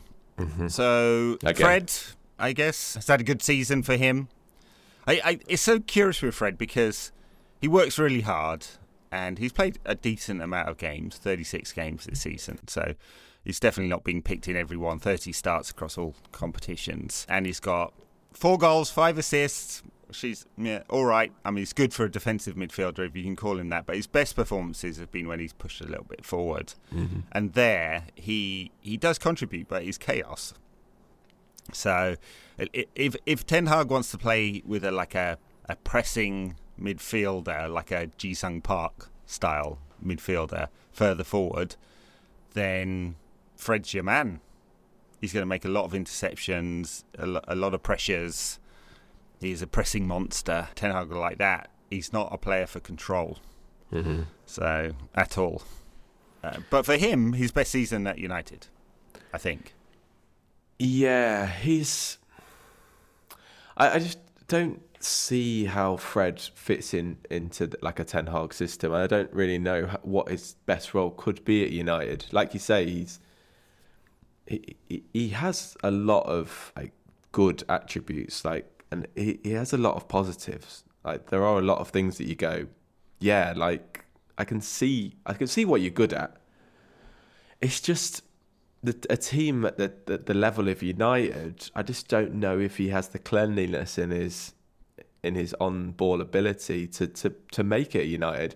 I part Ji-sung Park's a really interesting comparison actually. Like it, it would be best I think like I think Fred has a role to play in the squad, but he's not the type of player I think United ever should be relying on week in, week out. Like he's a player that will play against someone like Man City or whatever and and he'll be like and he'll play a certain way to to stop them playing or he'll play in big European away games, to, uh, like Park, Park used to do, to to stop to shut the opposition down. Right. But when we're wanting to dominate games, Fred, in my opinion, just doesn't have the cleanliness yeah. within himself. Like his passing accuracy isn't great, and it's just sloppy stuff. Like it's not like it's like a he should be playing these amazing passes like Bruno or whatever. It's like the five ten yard passes with either foot. He just he just messes up way too often. His first touch isn't perfect. Like he's so un-Brazilian. Yeah, it's yeah. it's it's just astonishing. Looking at some of the data, he's in the 92nd percentile for pressures, 25 a game, which is yeah. very very good. Yeah. He's in the 68th percentile for pass completion, which is probably better than I thought, actually, but mm. still, it's not great if you're in central midfield. He's in the 28th percentile for touches, so he's not getting the ball, he's kind of wasting it. But mm. off the ball, he's very good. So yeah. 91, 91st percentile for blocks. He just does good stuff in a kind of defensive manner. Yet you wouldn't really say his best performances come when he's a number six. No, because he he doesn't have because he isn't a defensive-minded footballer. When he Shakhtar, is playing further high, f- further up the pitch. He doesn't have the defensive nous to to screen in front of the defence. Whereas his like physical and technical attributes lend itself to playing more in front of the back, almost like an Owen Hargreaves type that Yeah. he's, he's quick across the ground, he scuttles, he pressures, but he doesn't really know where to stand. So he's actually not that useful as a, a guy who sits in front of the back four, and he's not as tidy on the ball as someone like Hargreaves either. And, and he doesn't have the ability of someone like Hargreaves. I mean, we didn't see that much of Hargreaves at United. At, the, at his best, we he was he was really good, but like yeah, Fred just isn't that type of player, and I don't think that can be taught at his age. So he's kind No. of just a player that is would be a really good player just to bring on at times and shut down the opposition, and, and like I say, for big games. But and and I feel like I've been unre- unfair on him because he has been, he has come on a lot this season, and he's been one of the bright spots under under Rangnick. But that's that's not saying a lot, and I just don't think if United want to be where they uh, should be next season, I don't think he can really be a part of a part of that solution. All right, Scott McTominay, who's played the next sort of played three thousand minutes, so he's had. If if, if three thousand minutes is your bench for benchmark for like a regular first teamer, there's not many actually at United have got that many. Yeah, De Gea, Bruno, Maguire, Ronaldo, McTominay's like five minutes short of it. So he's played a lot for him this season. He's a, he's been an int- integral part of the side. Again, I, I just don't know what he is though, No. because he doesn't score goals. All his attacking metrics, non-penalty goals, shots, assists, expected assists, shot creating actions, they're all in the lower third percentile, right? So he doesn't create anything as a central midfielder, basically. He doesn't get the ball, he doesn't pass the ball, he doesn't complete any passes. he does. High high high metrics are progressive carries, so he takes the, he gets the ball and he push he runs forward with it. Mm-hmm. Dribbles completed. High.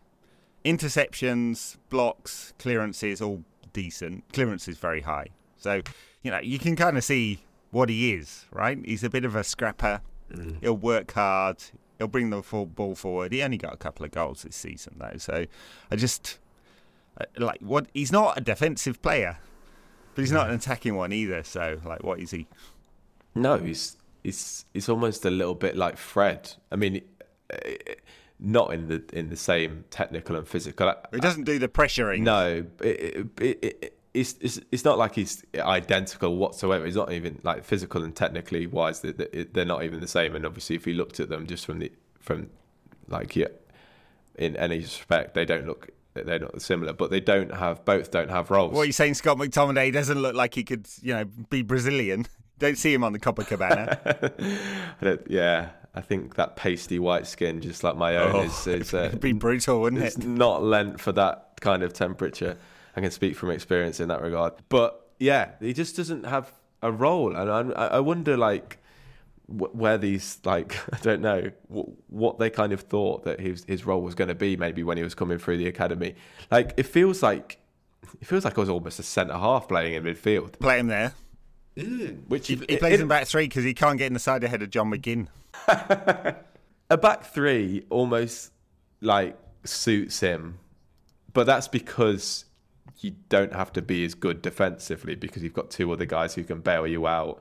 You don't have to read the game as well. You don't have to know where you need to stand as well because, like I say, you've got another couple that can bail you out.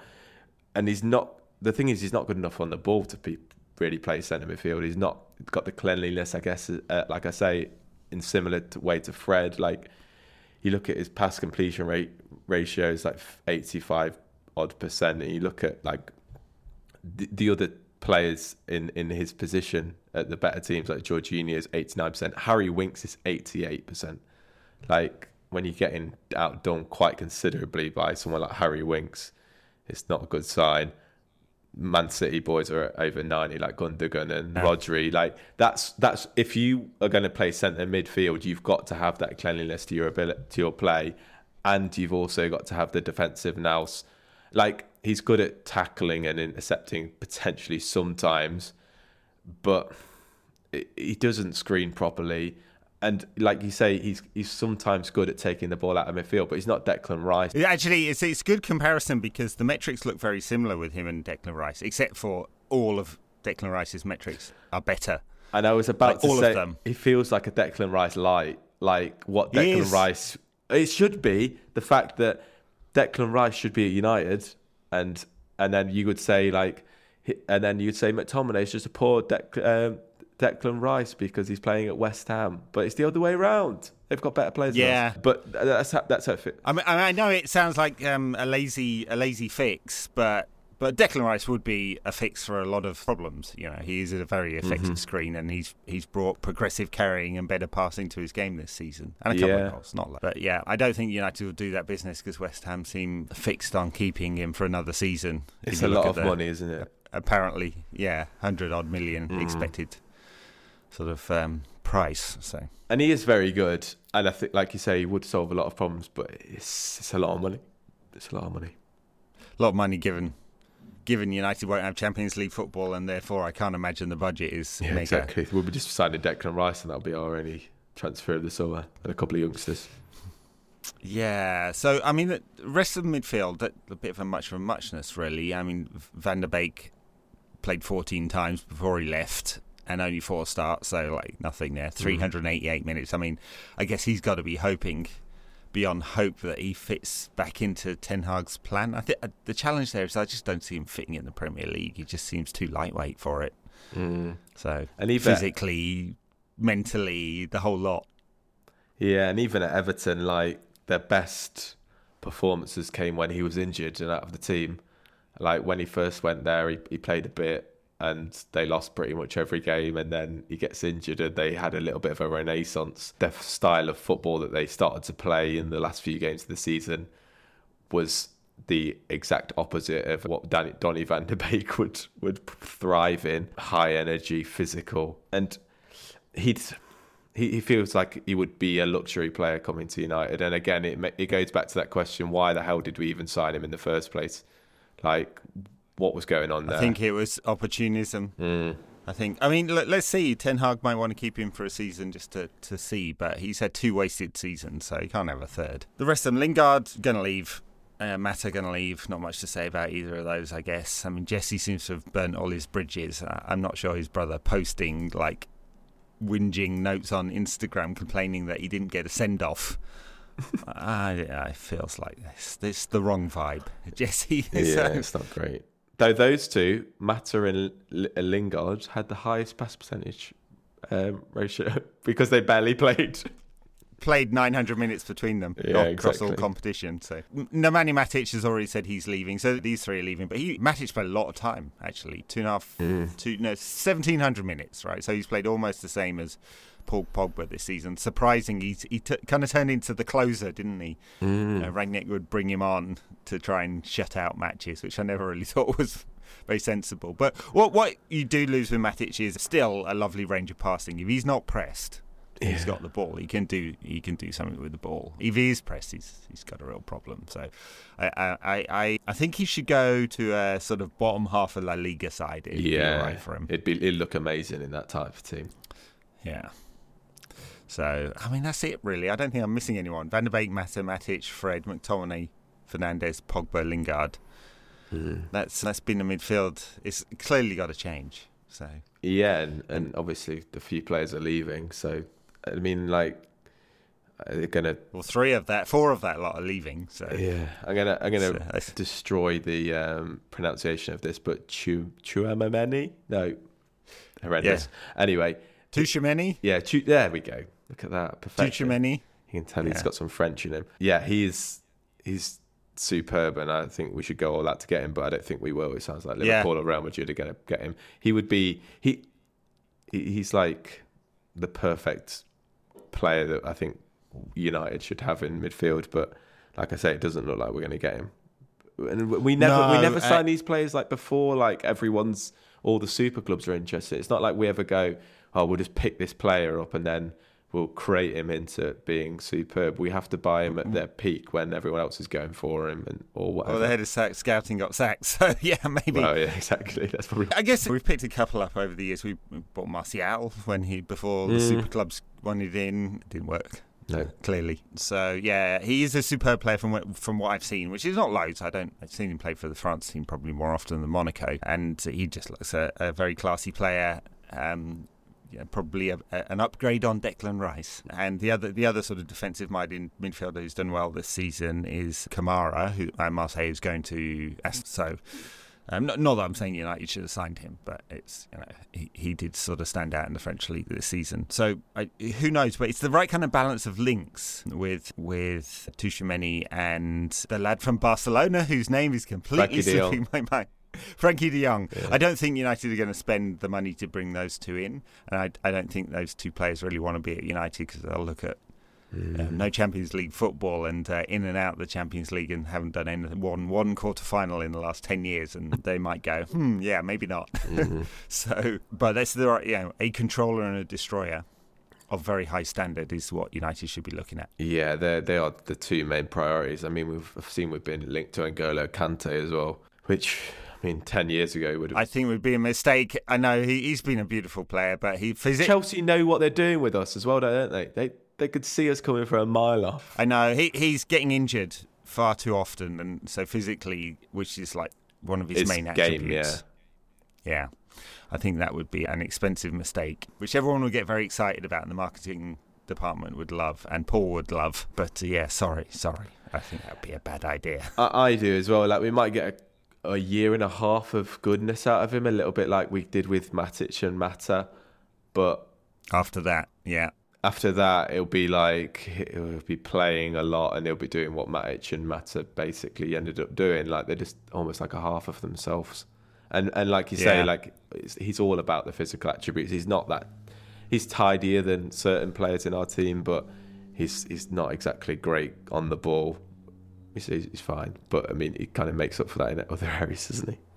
Oh God, yeah. I mean, five years ago, ten years ago, what a signing that would have oh, been. Man. But United didn't have the vision for that, unfortunately. Given, given that he didn't actually even cost that much no. from Leicester. No. All righty, that's the midfield. It, it's uh, I've done four conversations now. They're all doom laden, as you'd expect. Season review. Thanks everyone for listening.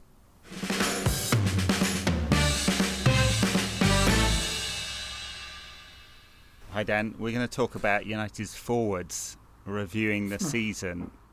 This is Great. an absolute horror show. This is, apart from uh, one man, Cristiano Ronaldo, who's got some goals. This, he, I was just looking at his stats. I couldn't believe actually he's played 35 full 90s or, or 3,186 minutes this season, which is an awful lot for a 37 year old.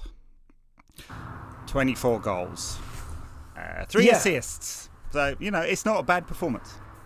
Yeah, I mean, it's it's good. I mean, he he didn't get the goals in the way that I thought he was going to get the goals. I thought that it would be Sancho on the right, Rashford on the left, and he'd be scoring goals from from cutbacks, from balls like going quickly across the face. Yeah. And then some headers from Sancho crossing. That was rough. And, and from Shaw on the other side. That was what I was expecting. Almost none of that happened. Yeah. no. he scored a few bangers from outside the box, didn't he? Quite a few of those. And More than I thought, actually. Yeah. Because one of the things that we obviously learned watching him the first time was that he takes a lot of shots from yeah. around outside the box, but scores very rarely but he takes a lot of shots. So it was in the margin of error. He just overperforms his XG across all competitions. So, which is to say, he takes a lot of shots and a lot of low value shots and scores them. And he's still a brilliant finisher. Yeah, the, he's the first goal. I mean, I, I say brilliant finisher is, I think, a little bit strong. The thing yeah. with him is it's that mind over matter thing. Like I don't think he's not as good a finisher as Van Nistelrooy was. I don't think, or as he's not as good at one on ones as Eric was or as Ole was. But he's just is more the all round. He has he just he's so good at so many things that it enables him to get a lot of chances and to take a good proportion of them. It, I think is more it's more of that. Like he's not.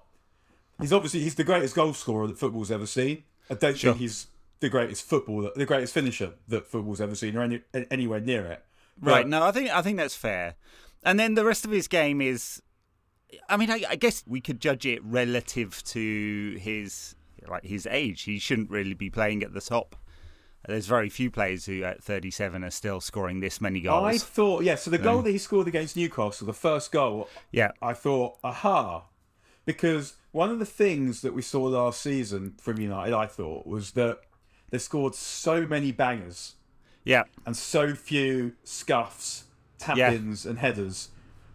It was all about those brilliant moments, wasn't it? And and we thought we'd get more of a team this season, and we definitely Yeah, yeah, I thought we'd still get the counters and the brilliance, but we'd also get get some get some get some scrappy goals, more more scrappy goals, and more strikers goals, and like more goals at the front post. And obviously, we weren't able to put the ball in the, in the, to the front post very So, so we lost the brilliant goals and uh, didn't get any of the team goals either. So Yeah, yeah. So awesome. yeah, we didn't, we didn't, and I guess when we signed Ronaldo, I thought, well, he wasn't someone I had coveted. Even if you take away the rate, he Yep. wasn't, he, which overrides any kind of footballing ability that anyone would could ever have. Yep. But I thought that he just, in really basic terms, I just thought, well, he's an upgrade on Cavani, and he'll be available more often. Yeah, well, that's and that's proven true. Yeah, and look, the, the criticism of him, and like I guess I had two criticisms. One one is meaningful, and the other isn't. Like, so the first one is he's not very tactically disciplined. So he started to roam all around the pitch, and and that period between sort of January and March when he wasn't scoring goals was when he was doing that the most. And you could say, well, that's because he he wants to make up for the deficiencies in the team, and I suppose some of that's true. Get between the width of the post, mate. Yeah. Yeah, exactly. Yeah, and I think he may have scored even more goals if he'd just uh, been within the width of the post. And and then the second one, which is less meaningful, and we talked about it a little bit on last week's show, is is the ability to play with the style of football that Rangnick wanted and was never able to impose. Press from the front, and, and So- Rangnick got caught like trying to wanting to do that and not being able to do it and not having the players to do it. So, I mean, I still think that I mean, it, um, it obviously helps if you're trying to press from the front and you've got Carlos Tevez scurrying about or whoever. Like, Sure. I mean, when they used to actually call it defending from the front, not pressing, the person who was most famous for it was Ian Rush. You you can do it like that, but for someone like Ronaldo, it's not impossible for him to block a passing lane. It's not, Not- always about Yep.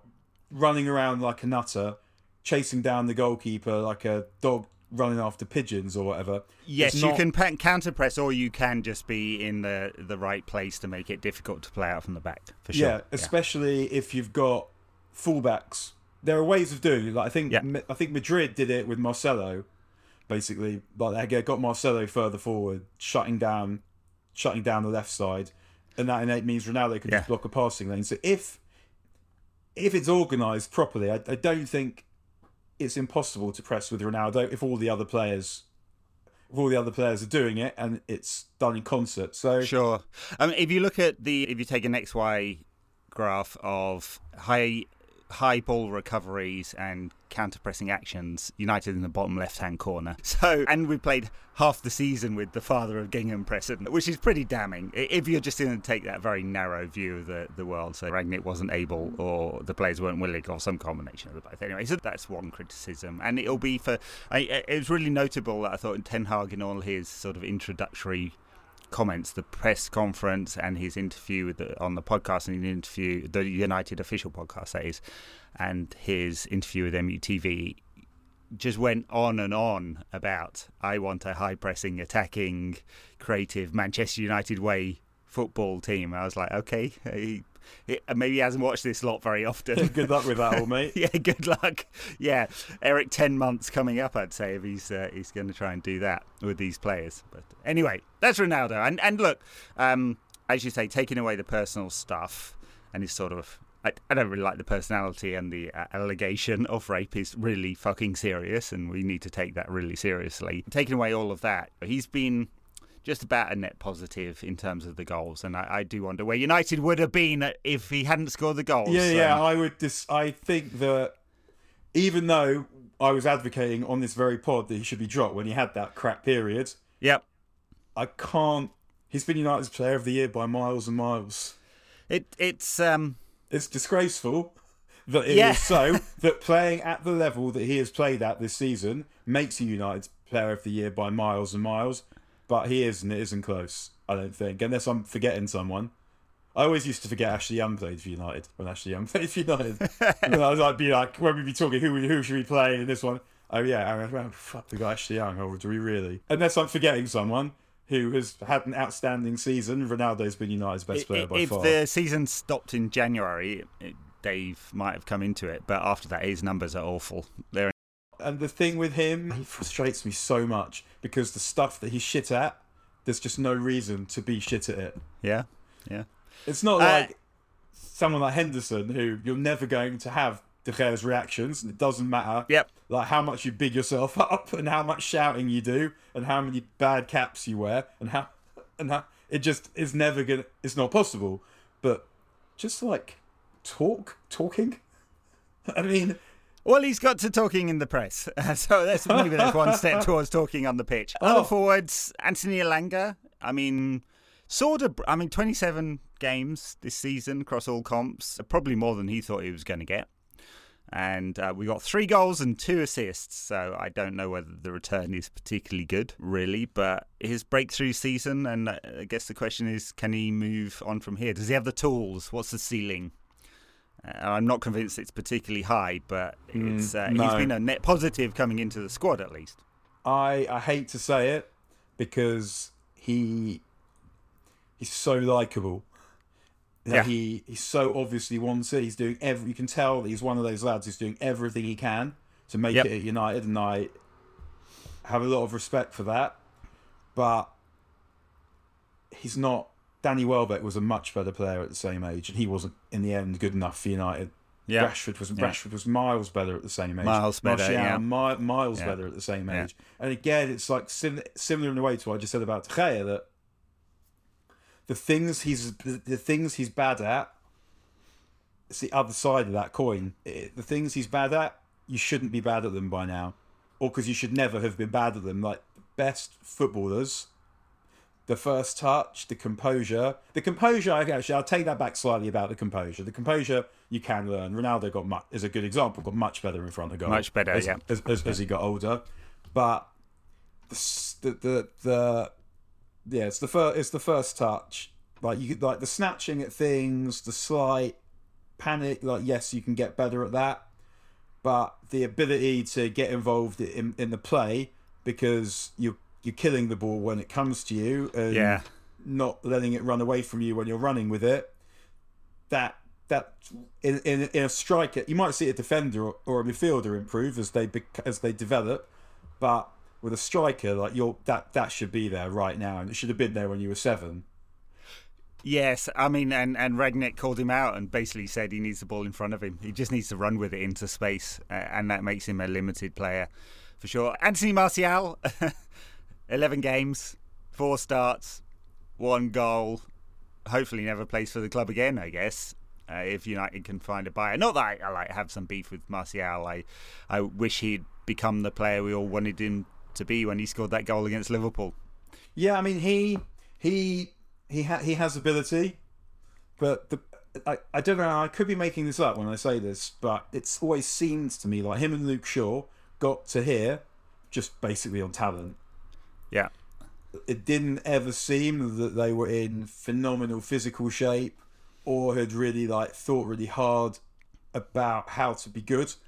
Yeah. They just they were just talented, so they got a long way. Obviously, they'd sacrificed as kids. I'm not saying they do anything, but they didn't seem like really focused, driven sportsmen who would do anything to get to where they wanted to get to. Yeah. And it's a shame with Martial because he has a lot of the raw materials, but ultimately, I mean, he did and he did really well in that first season, scoring loads of goals in a team that was deliberately trying not to score them. But other than that, he was just good when no one else was fit after lockdown and there were Yeah. no crowds. It will be interesting to see whether United can get it by because his time at Sevilla has been a total disaster. I'm sure that someone will take him for nothing or for very little, with United paying some wages. I don't know. Yeah. But that's it. It, it may well end up being a loan again. somewhere to get his career back on track. I mean, he's got to want it as well. And uh, with Shaw, I mean, what I'd heard from people around him was that he had lost a lot of focus and had a sort of group of people around him that weren't helping. That Martial, I don't think that's been the same. It's it's up to him really to really to really want to work hard. I mean, in a way, actually, in retrospect, with Martial, I was pleased when he went on loan, but in the back of my mind, there was, is he going to play himself out a permanent move? Yeah, and, and he might, might, well have done. It might so. have actually been better to hang on to him, not play him, or play him if you needed to play him, and then try and get rid of him on a permanent move this summer. The loan probably didn't work out properly in the end. Well, because... and that's the risk. Marcus Rashford. I mean, it, it's uh, can't help but think with Marcus that it's got to work with Ten Hag. I mean, he's now had two seasons, so this season just gone. I don't know what the root cause of his problems here is. I'm pretty sure it's not feeding hungry kids. yeah. He's too he's too focused on helping kids to have meals. Footballers have a lot of spare time. So much spare time. I mean, the worst case scenario is they do a double session, which is four hours of work per day. And they won't do those every day. And they definitely don't. So maybe some video analysis, but you know they're they're not famed for having a lo- long period and of this is one of the things that people people off usually they get battered on this from the other side. Like they've got too much spare time. They're just sitting there playing video games or whatever they or gambling or whatever it is. Yep. So they don't know how to spend their time. They know how to spend their money, and that's what gets them into trouble. You then have this bloke that says, "No, so I'm doing this," and then he starts playing. He plays badly and somehow it's because of the fact that he's spending some time, probably not that much time, helping kids get fed instead of what would else would he be doing? Yeah, exactly. He's not not productive, and I'm sure I'm very, very certain here that.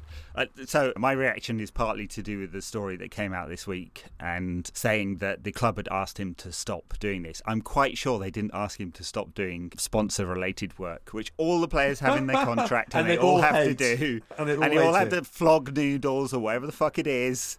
I'm quite sure the club didn't say, no, no, Marcus, we want you to go hit the gym or whatever it is kick some balls against the wall.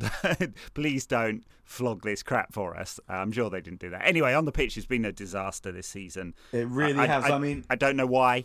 I ha- can't put my finger on it. I like the season before. I could say, well, he had the shoulder injury and he had the foot injury, and he played through a lot of pain. He had injections and, and all of that. He returned a lot of goals and assists in big games. Still, yeah. I remember the, before before last season started. I felt like it was a really big season for him. If he had if he had had a bad season, then you would have had to have thought this he's probably not going to be quite good enough.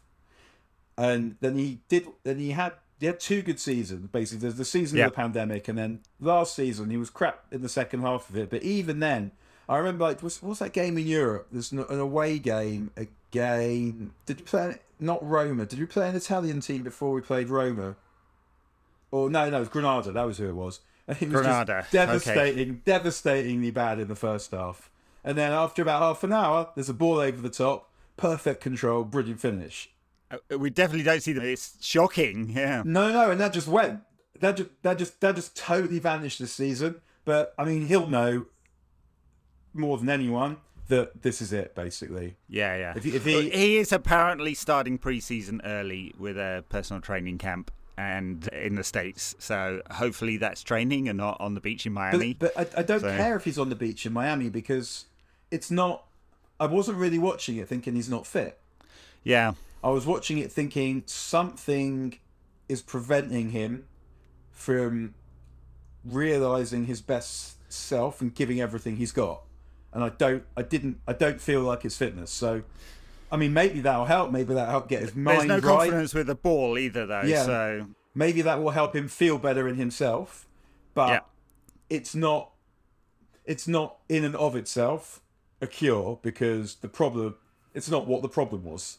Yeah. So uh, so he, he got five goals and two assists across 32 games this season. I mean, that's it's not yeah. it's not even the numbers, although the numbers are devastatingly bad. It's the fact that he was absolutely useless in almost every game. Yeah. Yeah, he gets the ball and you just like it's he's going to lose it here and he did invariably. And the other thing the is he his place in the in the team probably gone.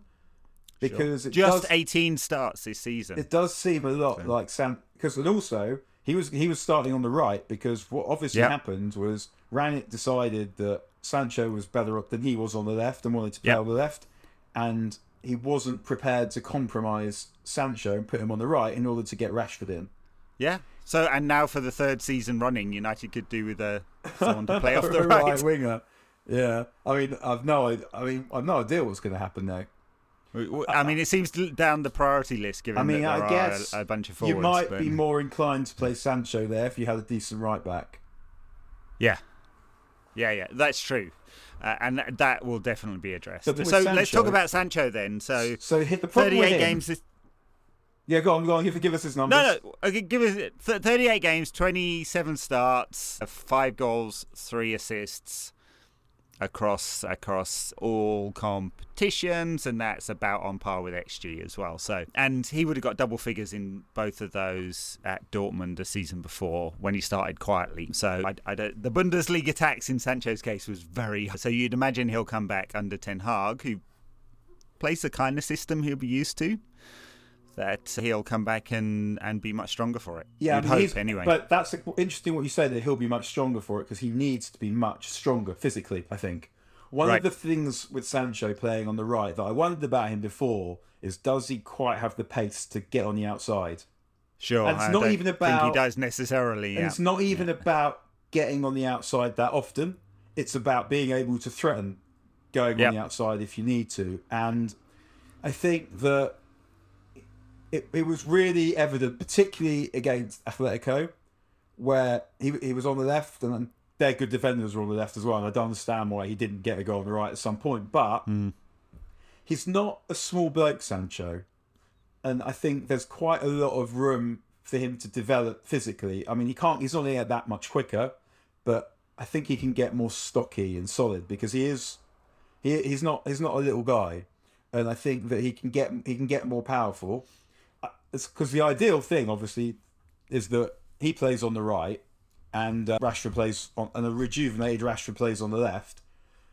But I mean, if it turns out that Sancho, I mean, I can see why Sancho is better on the left because he's someone. He's not a winger really. He's sort of an auxiliary playmaker. He's an inside forward Yeah. or whatever. yeah, for sure. So that in that circumstance, you want him coming in. You want him coming in field on his on his stronger foot, and you also want him linking up with the midfield again. So the left is probably a better fit for him. But I mean, he he's a very very talented player, Sancho. Yeah. Um, I think if you play him on the left next season in the kind of formation that Ten Hag will likely play, he'll he'll probably have a very good season, or at least a better one. because he Um, but it leaves United with a much bigger problem on the right. Obviously, you want him to because what, what what Ten Hag's system and trying to do, and generally with football, I mean, it doesn't need to be a system, just competence. Is you're trying to create overloads, and and if them and in order to do that, you've got to move the ball properly, which they were unable to do under Rangnick. yeah, Not just because of him, because they didn't have players that were able to do it, but once you're doing that, then if you're getting Sancho one on one with someone, the pace and the strength matter a bit less because one on one, it's he's got the trickery and he's got momentum running with the ball. If you get the ball when you're moving, it's much easier to to beat a man when it's one on one than when you're getting the ball, you're standing still, yes, and and there's four of them around you. Then that for is a problem. Yeah, yeah. So being able to move the ball around better and work work the overloads in a in a better manner will give Sancho a much better shot at being good. But yeah, he is good. But also the other thing with Sancho, and I said it back to him also being not a small bloke, he should be winning balls at the back post. And he might well do. I, I mean, he he certainly had an aerial presence at Dortmund. So, uh, guy with an aerial presence, but we basically never saw it this season was Edinson Cavani. So, 20 matches played, eight starts, 10.2 full 90s for his about 13 million pounds this season, two goals and one assist. That bloke. I Lots of nice walks in the Peak District. Yes, he looks good on a horse, and his hair is fantastic. Uh, and he's got a, you know, he's got a good Instagrammable celebration for his two goals. this season. it, it it didn't work, Uh, and it's not unsurprising really. His injury record in his last three seasons at Paris Saint Germain was pretty terrible as well. So United paid a heavy price for uh, for that. And and Rangnick confirmed this week he's definitely going. I mean, it's not a surprise, is it? So Yeah, I mean, it's going to think leave. I read somewhere this week that his nose was put out of joint. Well, I guess it sort of was out of joint already, but by Ronaldo turning up because Yeah. he felt like he definitely wouldn't play in, with Ronaldo, and obviously he's not getting picked ahead of Ronaldo. Yeah. Which I mean, I can understand that. Like they talk you into staying, and then they sign someone to go in front of you. But I wouldn't necessarily make a connection between that happening and getting pissed off, and therefore he decided not to play ever. Which it seems like no one's actually said that, but uh, no one's actually denied it either. Basically, yeah, yeah, yeah. But I think I would always balk at saying that about Yeah. anyone, unless I was really sure it was true. Yeah, yeah. Because that uh, he's a serious professional. In the same way that when we signed him, like people were saying, "Right, he's just coming for a payday." What are you talking about? Like this guy is a serious professional who has played at a high level for many, many years. The idea that he's suddenly going to decide he's just coming to take a paycheck and can't be asked anymore, it was not and in I keeping. definitely don't think it's that. No, it was not in keeping with what I thought I knew about Cavani before he came. Yeah. He came, it wasn't like that. And so to then decide what actually he's just pissed off to Derwentwater in the lake or wherever.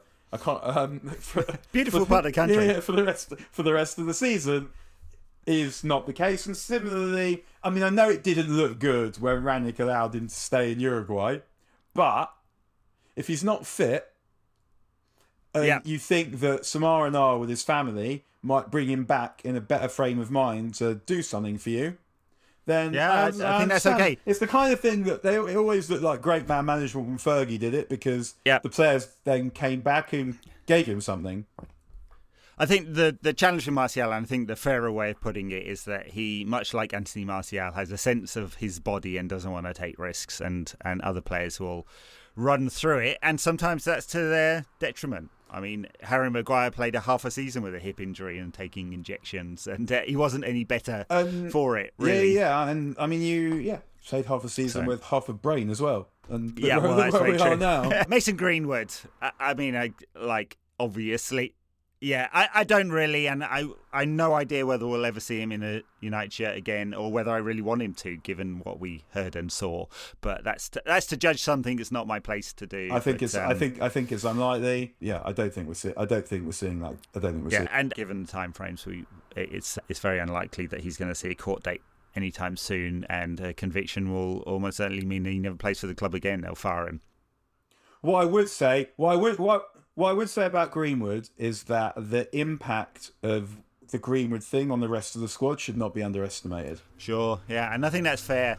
Yeah, we and we haven't heard from anyone on that, which is of course very sensible. I'm sure they had a briefing from the United's lawyers to keep the.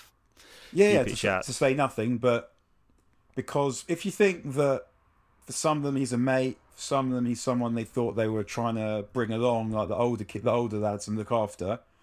I would imagine that all of that squad were extremely shaken by that, by by what they discovered, Yeah, and uh, I don't think that it's something that is easily shaken off. yeah, I think it's fair. A couple of kids we didn't see anything of really. Amad, nothing, saw nothing of him. Well, he had the injury, so that nothing of him. those deals that And United did, Yeah, that Amad Pellistri.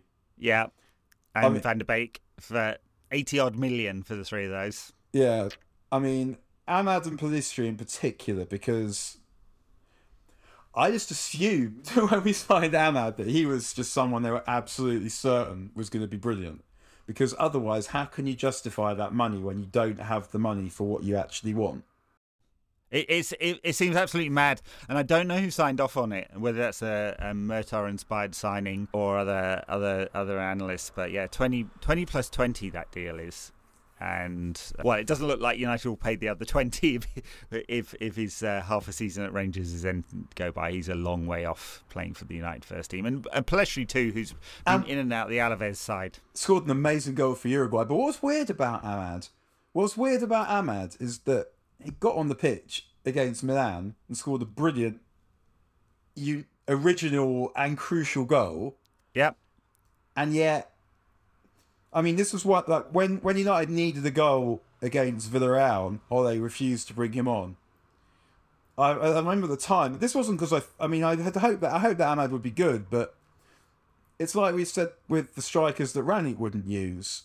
Sometimes someone gets you a goal, even if they're Yep. not that good, as Amad had already done in that same tournament, and Yep. yet refused to bring him on. But yeah, Amad looks might turn out to be one of the worst pieces of business in United's history. Well, we've had quite a few of those in recent years. What what do we need next season then? I mean, this is a review show, but uh, we, we, they get they're going to have to get another forward. Yeah. surely. Yeah, definitely Yeah. a forward. And obviously, the difficulty with the forward is that obviously Ronaldo is still useful, but if you're trying to inc- if you're trying to inculcate a particular way of playing, you're trying to buy the striker who is gonna play in the way that you want to play. Yeah, And whoever it is, let's say it's Darwin Nunez, who I haven't seen very much of, uh, which means that I should I'm going to pontificate about him on the internet at some point. But what I mean i- it's going to be someone who isn't like Ronaldo. So you're trying to you're trying to bed in this new way of playing, but you've a striker that you just bought, whoever it is, and you've got Ronaldo who is something different. But I, th- I guess there'll be some kind of interregnum where it's both of them whoever it is. I mean, because the thing is also, if you don't get Darwin Nunez, who I don't even know how good he is or if he's good enough, I had no idea who it would be if it wasn't him. sure. Well, yes, like anyone who's got a look, who we think is good enough to take United into the Champions League, right? Because that's got to be the goal, and and of Champions League standard, it's going to a cost a lot of money. Of I imagine is not a huge budget, and not a huge budget with an increment of not very much from sales. because where's that coming from? And he's he's going to have that problem of sharing duties with Ronaldo, and and we'll see whether Ten Hag can manage that or not, because that's an interesting problem to manage. So I And I wouldn't have been worried about almost any of the other United managers on that particular issue. Ten Hag, I don't know. He's fresh, I mean- fresh off the boat. Yeah, and yeah, I guess there's also Garnacho, another left winger. just, just what we need. All right, that's it. That's the forwards. Uh, you know, it's a problem area, but then so is midfield and defence and, and and, and goalkeeper. and coaching and analytics and scouting and the business side of things. So yeah, apart from those things, we're doing all right. Looking forward to it.